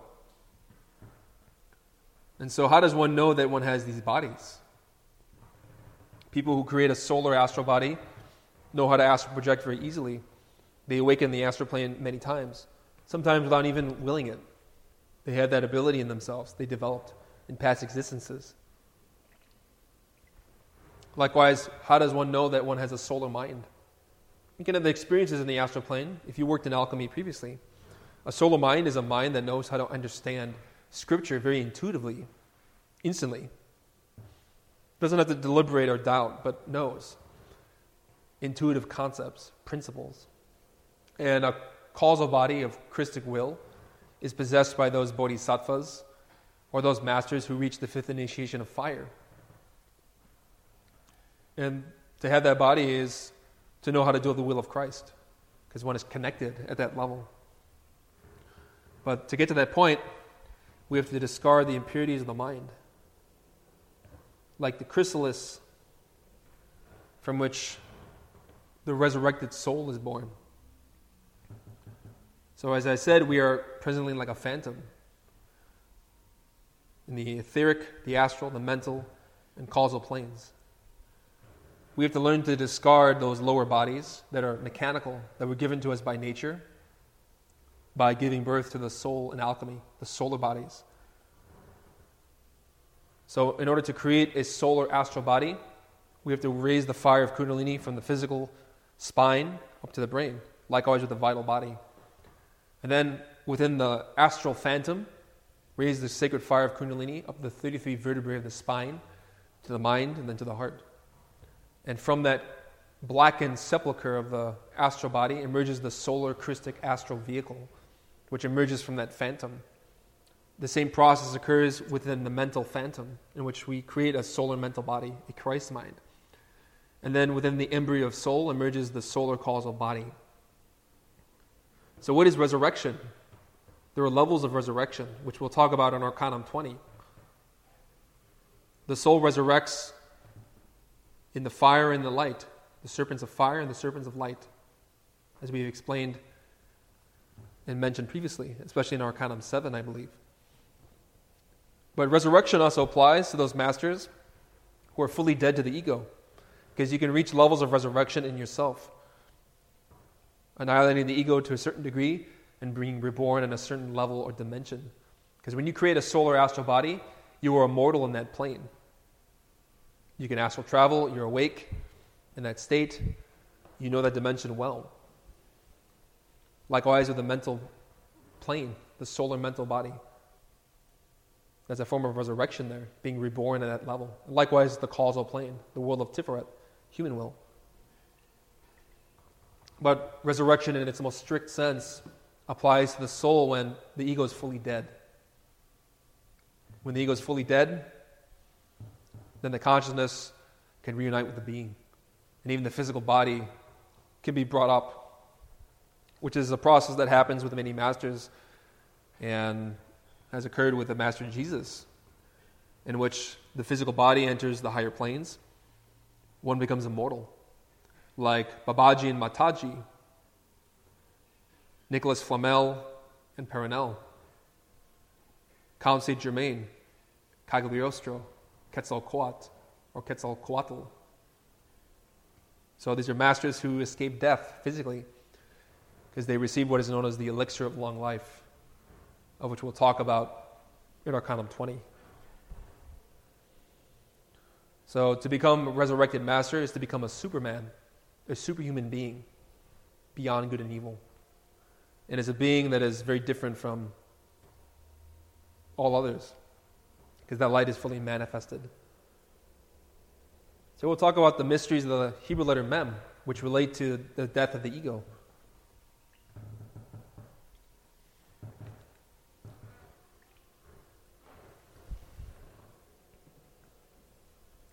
Psalm 119, verses 97 through 104, begin with the Hebrew letter Mem, the mysteries of Ma'im, the waters of sex. Oh, how I love your law! It is my meditation all day. You make me wiser than my enemies by your commands, for they are forever mine. I have more wisdom than all my teachers, for your testimonies are a meditation to me. So I have more wisdom than all of one's teachers. And these teachers are any religion, any group, any school, whether it be spiritual or whatnot. For your testimonies are a meditation to me. What does it mean to testify, to bear witness? To bear witness means to know, because we see the truth for ourselves from experience. And that way, we are in a constant state of meditation, always self observing, self remembering. I understand more than the aged, for I keep your precepts. I have kept my feet from evil, every evil way, to keep your word. I turn not from your judgments for you have taught me. How sweet are your words to my palate, more than honey to my mouth. By your precepts I know, so then I hate every false way. So, why all this mention about the false way in relation to Mem? Because the waters can either lead you in the path or can drown you.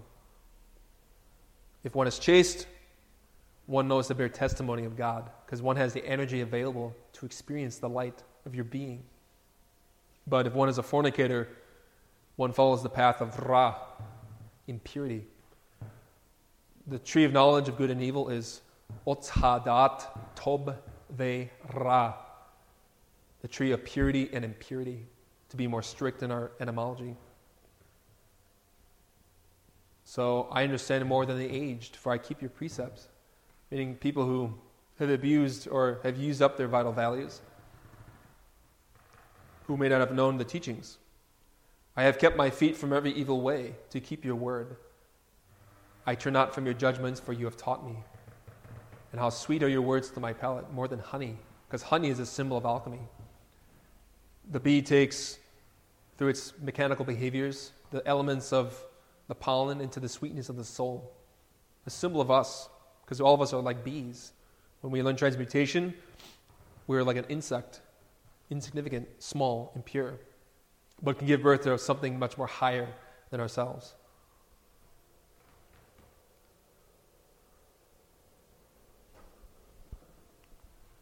We see here the tree of life. Transposed with the four rivers of Eden mentioned in Genesis. We have the upper Eden associated with the secret Sephirah Da'at, alchemical knowledge, along with the Hebrew letters Shamaim, Shin, Mem, Yod, Mem. Below in Yesod, we have the lower Eden, formed by Mem, Yod, and Mem, Mayim.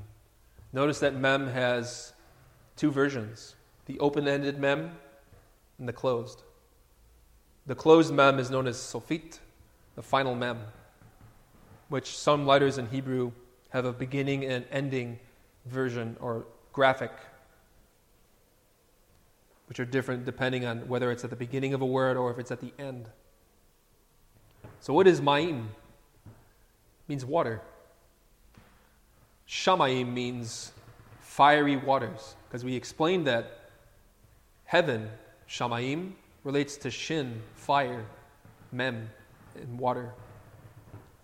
In the beginning of the first verse of Genesis, we find Bereshit bara Elohim, at ha-shamayim, ve'at haaretz. Shamayim is translated as heavens. And the, in the scripture it says, in the beginning or in wisdom, Elohim created the heavens, Shamayim, and the earth, Malkut. So, what is Bereshit? We explained is an acrostic that can be broken down in many ways. Bereshit can refer to Berit Esh, pact of fire, which is the pact of chastity between the human soul and the divine. So the pact of chastity, Bereshit, or Barit Esh, created Bara, Elohim. So chastity created the gods, the angels. At Hashamayim, and the heavens, Ve'at Haaretz, and the solar bodies. So what are those heavens? The mysteries of the virtues of the soul born from Da'at, alchemy. That's Hashamayim because it also literally means fiery water. Because when you learn to control your waters in, in a matrimony and through pronouncing mantras, you create fire. That creates the heavens in you, your being. It also creates haaretz, the earth, which are the solar bodies we've been explaining. We must raise the fire of waters from Yesod through our physical body, our vital body, the astral body, the mental body, the causal body. Malkut, Yesod, Hod, Netzach, Tifereth, respectively. So why and the earth, Ve'at? Bereshit bara Elohim at Hashamayim created the heavens. Ve'at Haaretz. We explained that Aleph Tav in the word Beresh, in that, in that sentence, refers to Aleph Tav in Hebrew, the first and the last letters of Hebrew which are the Alpha and Omega of Christ. All the principles of God are contained within At Shamayim, the heavens, the fiery waters of Da'at, and Ve'at, through the spine of Vav, we raise those principles up from sex to the head in order to create Haaretz, the earth, the solar bodies. So the Bible refers to the Edens, or the two Edens, we have the upper Eden and the lower Eden. The upper Eden relates to the fiery elements of Da'at, which are the powers accumulated through alchemy. And the lower Eden refers to those waters that are in our sexual glands, yesod. So mem, the upper Eden, and Kabbalah waters the lower. The water descends down the tree of life within our body through the cerebral spinal fluid and many other elements, but also within the higher dimensions into the lower. We can say that Shamaim, the fiery waters, the transmuted sexual energy, descends from above when we are with our wife, when husband and wife are together in alchemy, those waters become transmuted into fire. Ma'im becomes Shamaim through mantras, through Dat, the pronunciation of the sacred verb. So those fires descend, those heavenly waters within the cosmos, also descend from the higher dimensions down from the open mem. Shin is the top trinity, Father, Son, Holy Spirit. And the waters of Da'at, the heavenly fiery waters of the open mem, those waters descend down through the four rivers of Eden, symbolized in Genesis. In order to return into the, or to be received within the vital body, the vital energies. So Mem is the river of Shamaim, the upper Eden, which waters the garden of Yesod, because we receive all the powers and potentiality of the Spirit from the higher dimensions, but also within our physical body. The open mem above, Shamaim, is the shin of the Trinity, the fiery logoi, the three logos, logos Keter, Chokmah, Binah, which is known as the world of Atzilut in Hebrew. So the tree of life can be divided into different worlds of Kabbalah. The top trinity is Atzilut, the world of potentiality of archetypes, in which those forces in a potential state become actualized to the world of Bria, associated with Hesed, Geburah, Tiferet, the middle trinity. The lower trinity is the world of formation, Yetzirah, in which we give form to the solar bodies. So from Atzilut, from the principles of the divine, we work with mantra and alchemy, the world of Bria, in order to actualize the powers of the spirit between husband and wife in the world of Hesed, Geburah, Tiferet, which gives form to the solar bodies, Netzach, Hod, Yesod, and Malkut. Yetzirah, the world of formation, relates to the mind, the heart, and the vitality, which is all manifested within Asya, the world of matter and formation, the world of, or better said, the world of action and consequence. It's interesting that in the Hebrew letter or word ma'im, the letter yod, the tenth letter of Kabbalah, representing keter, is between two mems, one open, one closed, symbolizing how the power of the father is between husband and wife. The open mem is the woman, the uterus. The closed mem is the, is the man. The sexual gland of the, of the male. And yod is either the sperm or the ovum between the couple, which can give birth to the, he- the heavens by working with shin, with fire, through dat, through mantras, through prayers. So let us talk about the four rivers of Eden in relation to the tree of life. The four rivers relate to the descension of those fiery forces from above, from the Akasha relating to space, the cosmos, the universe, which manifests in our body. Those four rivers relate to not physical places, but to forces within our vitality. Max Heindel talks, calls them the four ethers. We have the luminous ether, the reflecting ether, the chemical ether, and the ether of life, which are represented in the book of Genesis, chapter 2, verses 10 to 14. The four rivers of Eden. The name of the first is Pison, the luminous ether. That is it which encompasses the whole land of Havilah, Geburah, where there is gold, Christic power. And the gold of that land is good, since Geburah, our divine consciousness, receives the powers of Chokmah, the Christ. And it's important to remember that when the Bible talks about lands, it's talking about the Sephiroth. Because each Sephirah is a land, a different dimension, a different mode of being, a different place, a different earth, a different vehicle of the soul. So Geburah receives the powers of Christ, the second logos within it. The divine soul receives all the Christic energy, because that's why Geburah not only relates to Mars, but with the sun, the solar logos. There is bdellium and onyx stone there, which are the ethereal fluids relating to willpower and imagination. And so these etheric fluids in our vital body, the river Pison, are relating to willpower and imagination, the ability to concentrate and the ability to visualize, which is why we work with this ether very deeply in our studies. And the name of the second river is Gihon, the reflecting ether. And what is the reflecting ether? relates to all the powers associated with sensorial and psychic perceptions. Reflecting ether relates to willpower and imagination. So these two are very deeply integrated, related.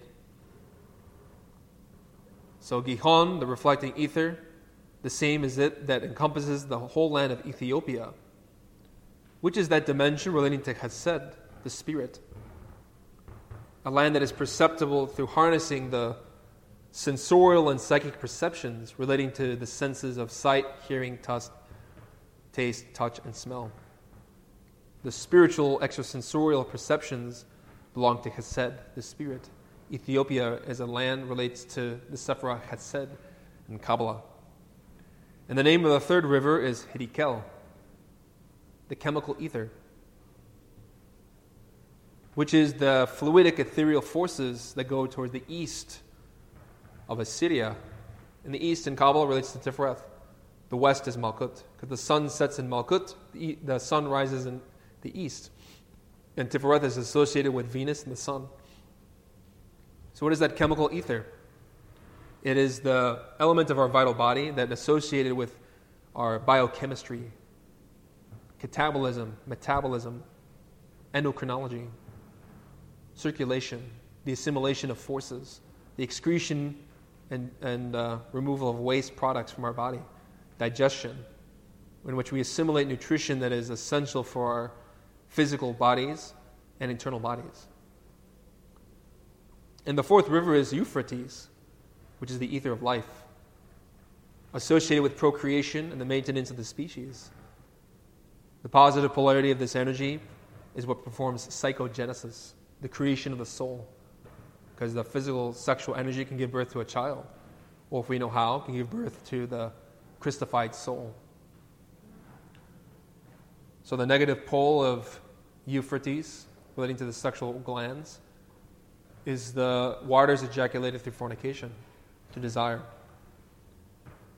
So we talk about these four rivers relating to the, these different lands, the energies associated with the different Sephiroth, which all manifest within Ma'im, Yesod. But that water raises up the spine through Da'at in order to create the heavens in us.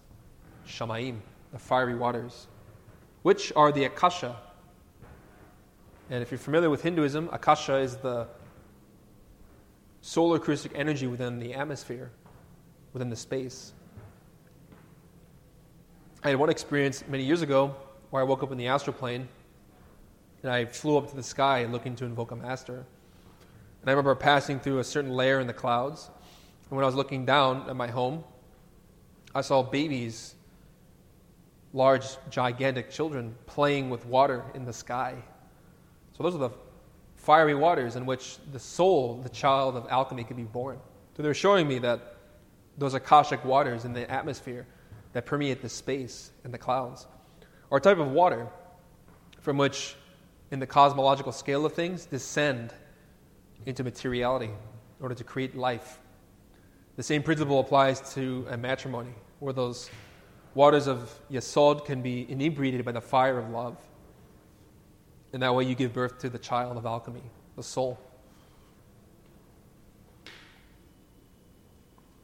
So Mem contains the four rivers of Eden, the waters of life, as also the potentiality to give birth to the heavens within oneself. Shamaim and Ma'im. So the lower Eden is precisely the Sephirah Yesod, which receives all the vital forces from above. Because physically, we receive all the powers of the heavens through runes, like the rune Man, Is, Ehwaz, Tila, Ur, Ario, Man, and Sig. We're bringing the forces down from above, from the Akasha, into our mind, our body, descending down to our coccyx, as we do with the seven runes themselves. And then with the power of the fire of sex, we return it back to the source.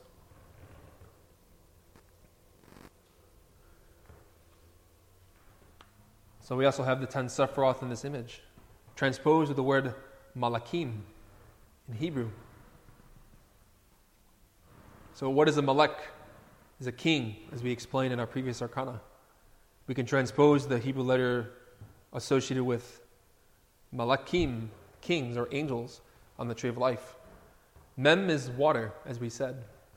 That mem also relates to the unmanifested absolute, the 13th letter, the 13th aeon which is within the Ayin, the unmanifested absolute, from which descends the forces of the Christ to the Ein Sof and to the Ein Sof Or, signified by Lamed. So the 12th Arcanum, we talked about Lamed, the descent of the forces from above down, the tree of life, through the hanged man, the apostolate. Kaf is the crown, the head, from which we find Keter Chokmah Bina. Keter begins with Kaf, the crown. And those forces descend down the tree of life into entering Yesod, which is Yod Mem. Yod is the sperm or ovum, as we explained previously, and Mem is the waters. So all the power of the kings of the absolute descends down our tree of life, our spine, into our sexual glands. And if we want to become Malakim, we got to return up those forces. Yod, Yod Mem relates to Yam, which can mean day but also can mean sea, ocean, waters. So the words of a solar man's mouth are as deep waters, and the wellspring of wisdom as a flowing brook. So what is that solar man? Is a malakim, a king or angel who controls the waters of mem, sex, that descends from the absolute, from the Ein Sof Or, the limitless light, into creation, the world of Atzilut, Keter Chokmah Bina, the crown.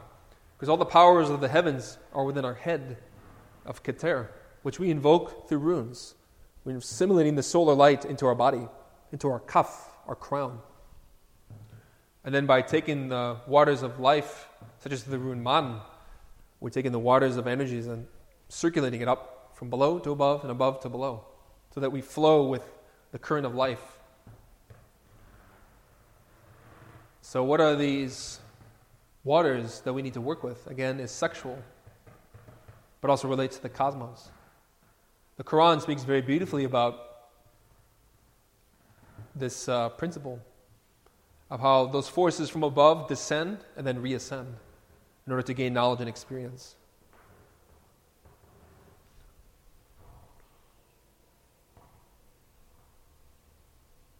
It is He who sends forth the winds as harbingers of His mercy. So, what are those winds? It's the prana, the air we breathe when we work with ma- in a matrimony, which we pronounce through sacred sounds and mantras, through da'at. Which, when we learn to pronounce those sacred sounds, those mantras, we raise through the heat of copulation the seminal vapors which rise up the spine to the mind, forming clouds from which the lightning of Christ emerges to descend into our heart. Those are symbols of transmutation given in the Quran the mystical doctrine of Islam. When they bear rain laden clouds, we drive them toward a dead land and send down water on it. And with it, we bring forth all kinds of crops, like wheat, like the grain. And that dead land, that body that was sterile from fornication, is now rejuvenated with the virtues and health of the soul through alchemy, through transmutation. We bring forth all kinds of crops. Thus shall we raise the dead maybe you will take admonition. So, as I explained to you, The 13th letter of Kabbalah, Mem, relates to the 13th Aeon, the Ayin. The letter Mem relates to death and immortality, because through the seminal matter is how we are born as a spirit or as we die as an ego, as a soul. So the 13 aeons relate to the Ayin, which we can experience or approach in meditation, which is a form of space. It is the darkness of the abyss, which to us is darkness, but for those who develop spiritual insight, learn to perceive its true nature, which is uncreated light, the light of the absolute, which is the light of Christ. So we'll talk more about the 13th Aeon and many other aspects of the tree of life in future lectures. But to conclude, we'll just mention that in order to become a Malachim, one has to work with the waters and the death of the ego, which we do through exercises of retrospection meditation, as we explain in our course on Gnostic meditation. Do you have any questions? So the teachings basically say that it's better to um, not desire at all, as opposed to be to desire to be altruistic or good, is to just have no desire. The desire not to desire not to desire. I guess. Well, that's a good question because um, technically we state that desire is ego. But what does it mean to desire virtue? I think it's better if we use, for the sake of terminology, longing. The longing to be more altruistic, to be virtuous, is a quality of the consciousness. The soul that wants to become better. The soul that wants to become better, not the ego. So I said, like that, teachings by, I think it was some Christian pastor, I won't mention his name, who says, Become a better you. Obviously, conventionally, we want to, we do want to become better. We want to be more virtuous. But who wants to become more virtuous is the question. Is it the ego or is it the soul? Even the ego desires to learn to do good things, but it's egotistical. If you really scrutinize the mind, you look in yourself to see what is it in me that wants this. So it's all a matter of discrimination.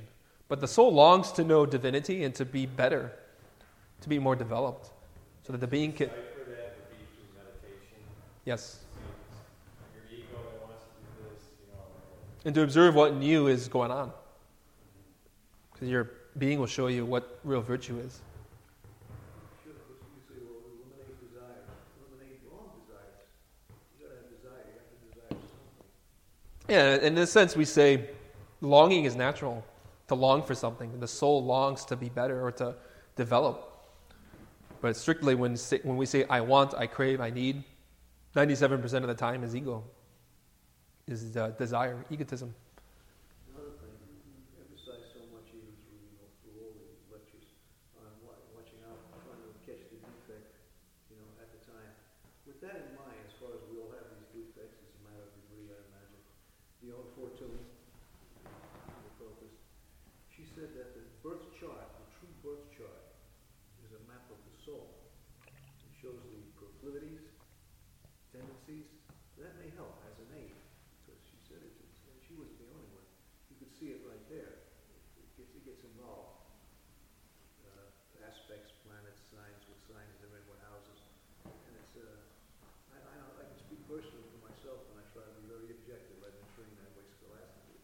It's scary because, some of these- yeah, yeah, when you get out of the box and you look at it, were there. This is what happened. And that relates to the study of astrology, which we study and practice. Certain things you can look at that explain certain behaviors, because the zodiac associates not only with um, the personality or the consciousness, but also the being. So there's levels of application of those 12 zodiacal signs associated with Arcanum 12. So as far as balancing the three brains, um, in, in order to decipher which ones are in balance, I, I would imagine for me it'd be like all three, but to, to, to decipher which ones are more in balance than the other, is, uh, is that just done through meditation also? Yeah, and you sense by doing certain activities that you feel like you're at work typing. I know I, I type a lot for my job. I sense my, my mind getting tired. So that's a good indication that means, okay, take a break, do something else. Listen to music, do some sports, or do something physically active. So if you're thinking a lot, that's the, obviously the imbalance of the intellect. Yeah, and the emotions is more thinking to the heart too much, feeling too much, getting too upset, being imbalanced emotionally, feeling insecure, being fearful. And too much of the motor brain is physically you- you're depleted. You need to rest. Some people get that second wind when they work out, where even though they know they're exhausted, they keep pushing through because they want to train for some kind of Olympic sport or whatnot. So you get that sense. Sometimes people get second winds when they work with their intellect or their emotions. The problem is that when someone does that, when the energies of the day that are deposited within the intellect, the heart, or the body, when they're depleted, in order to keep functioning, that brain will steal energy from the other centers. yeah. So the intellect will start taking sexual energy, which has not been modified through transmutation, and send it to the brain, which will damage it. Which is why people get, you know, when they work their intellect too much, they get sick mentally. Likewise with the heart or the body. The brain will start to steal energy from the other centers, so that it creates disbalance. The way that you balance your centers is through intuition, being more aware of how you feel mentally, emotionally, physically, and just judging yourself and knowing your body, knowing your mind. You also meditate, you can get a sense of what activities are perhaps a little bit draining. That's why meditation is so fundamental because you learn to silence all three brains, relax everything, so that you can look inside and see what's going on. So I recommend that throughout the day, take the time to pause at work, if you, even just for a minute, sit, close your eyes, relax, breathe deep, and just examine yourself. Imagine, examine your mind, your heart, your body. See what's going on. And you may feel that, okay, perhaps I should take a break from my intellectual work or balance my emotional center with good music. You know, I have an iPod I bring to work. And, you know, being that I work with some difficult clients at times, I take break. I have certain periods or breaks in my day where I can sit and relax a little bit and examine myself, especially since the work I do is intellectual. So find harmony in that way. You take time to relax. That's why Samael Aun Weor says, take the time throughout the day to relax, breathe, observe. And you sense more and more with practice which center you tend to use most. And most of us have a dispensation towards one brain or the other, typically. Some people may be in the intellect, some people emotions, some people the body. Which is why in Alice in Wonderland, you have the Mad Hatter, someone who abused the intellectual center too much, is insane. Like the Disney cartoon, a very unhappy on birthday, and the mind is just so diseased, doesn't make any sense. You, know, you lose the sense of things. It's hard to interpret things. It's hard to read. That's the intellect. You have the Queen of Hearts relating to the emotional center, which is always angry all the time. She says in the cartoon or the movie or whatnot, off with his head. Always wants to kill people because the emotions is so distraught. That's the emotional brain that's been abused. And then the, the white rabbit is the instinctive type of person, someone who uses the motor, instinctive sexual brain impulsively. He's always like, I'm late, I'm late for a very important date. Always rushing around, running around, doing things, never sitting still, is just so caught up in the mind, or better said, the, the body and sensations, that one needs to simply just relax. So, those are the three types of people that are imbalanced based on the three brains. So, the way that you find balance, more importantly, is learn to use your three centers well. Use the other ones when you feel that you need to shift gears and work on the ego. Because without the death of the ego, the causes of imbalance will always be present. So besides meditation and mantra, you would highly suggest like classical music and, and reading like, you know, Semyon words Good books, good literature, scripture, listen to good music, classical, you know. And physically, you can do the sacred rites of rejuvenation that we've been teaching, as well as uh, personally, I go, I go to a gym, I exercise sometimes, go run. You know, anything to um, not use the intellect so much, or the mind, or the heart. It also matters what we pay attention to. So I mean, watching stuff Because that will destroy the mind too, watching films of great violence and bloodshed and whatnot. Just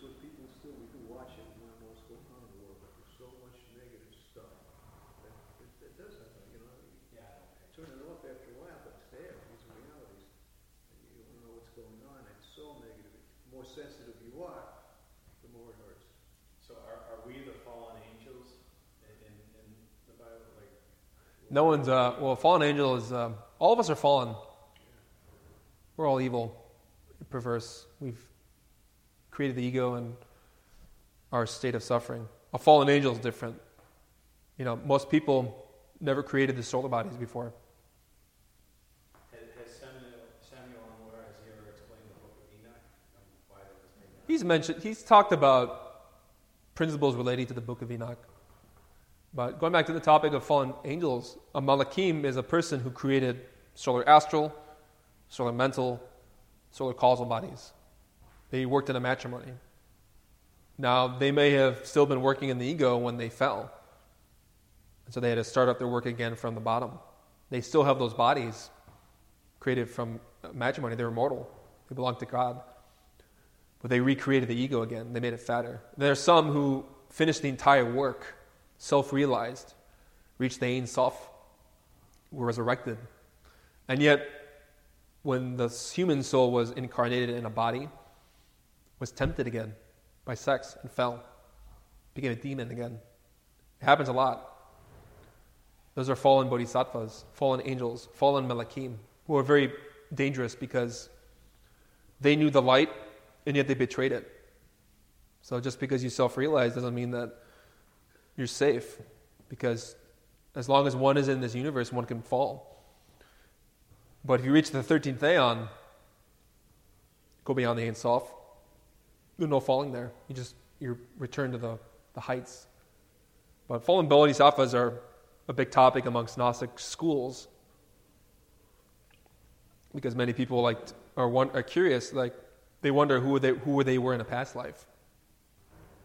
Perhaps they ask, I'm a fallen bodhisattva, but the way that you figure that out or know that, your being will show you, give you experiences, if that's the case. Most people are, you don't find many of them amongst most groups, but you do find a, there are there are a number of them, and I personally would not advise seeking them out because they're they're evil. I mean, they they knew the light, they fell.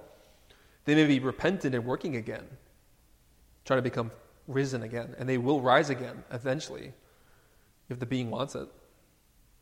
So what, what, what do you feel is going to happen with all these people that are worshiping like, the, um, like Lucifer and then like the, you know, that they're, they're demons, they're evil. Well, you know, people who worship the fallen Lucifer, which is the ego in every person, they devolve. They go down the lunar way. We don't really worship Lucifer in this teaching. I mean, Lucifer, we have to distinguish from the, the ego. You use them as a tool. He's a tool. Remember that Dante and Virgil climbed the back of Lucifer to escape from the ninth sphere. Because Dante knew that in order to ascend to heaven, you got to climb the back of the spine and conquer your inner ego step by step, vertebra by vertebra. So Lucifer is our best friend, but also our worst enemy.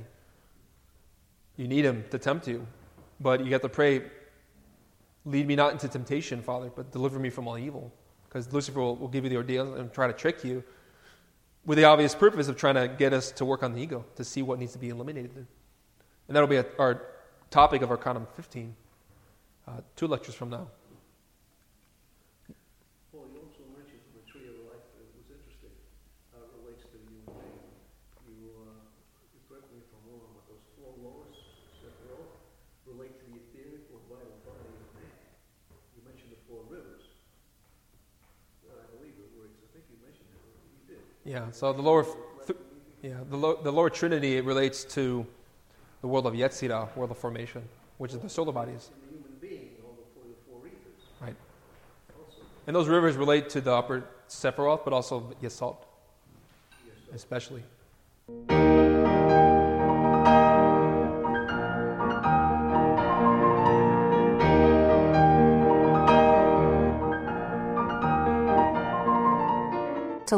More about the knowledge covered in this lecture, we invite you to study the books available through Glorian Publishing or GnosticTeachings.org.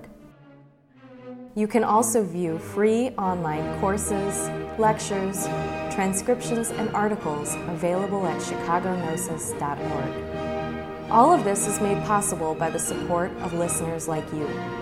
Have you benefited from this knowledge? Help others by making a tax deductible donation at chicagognosis.org. We thank you for listening. We hope that these lectures aid you in developing your complete and divine potential. May all beings be happy. May all beings be joyful. May all beings be in peace.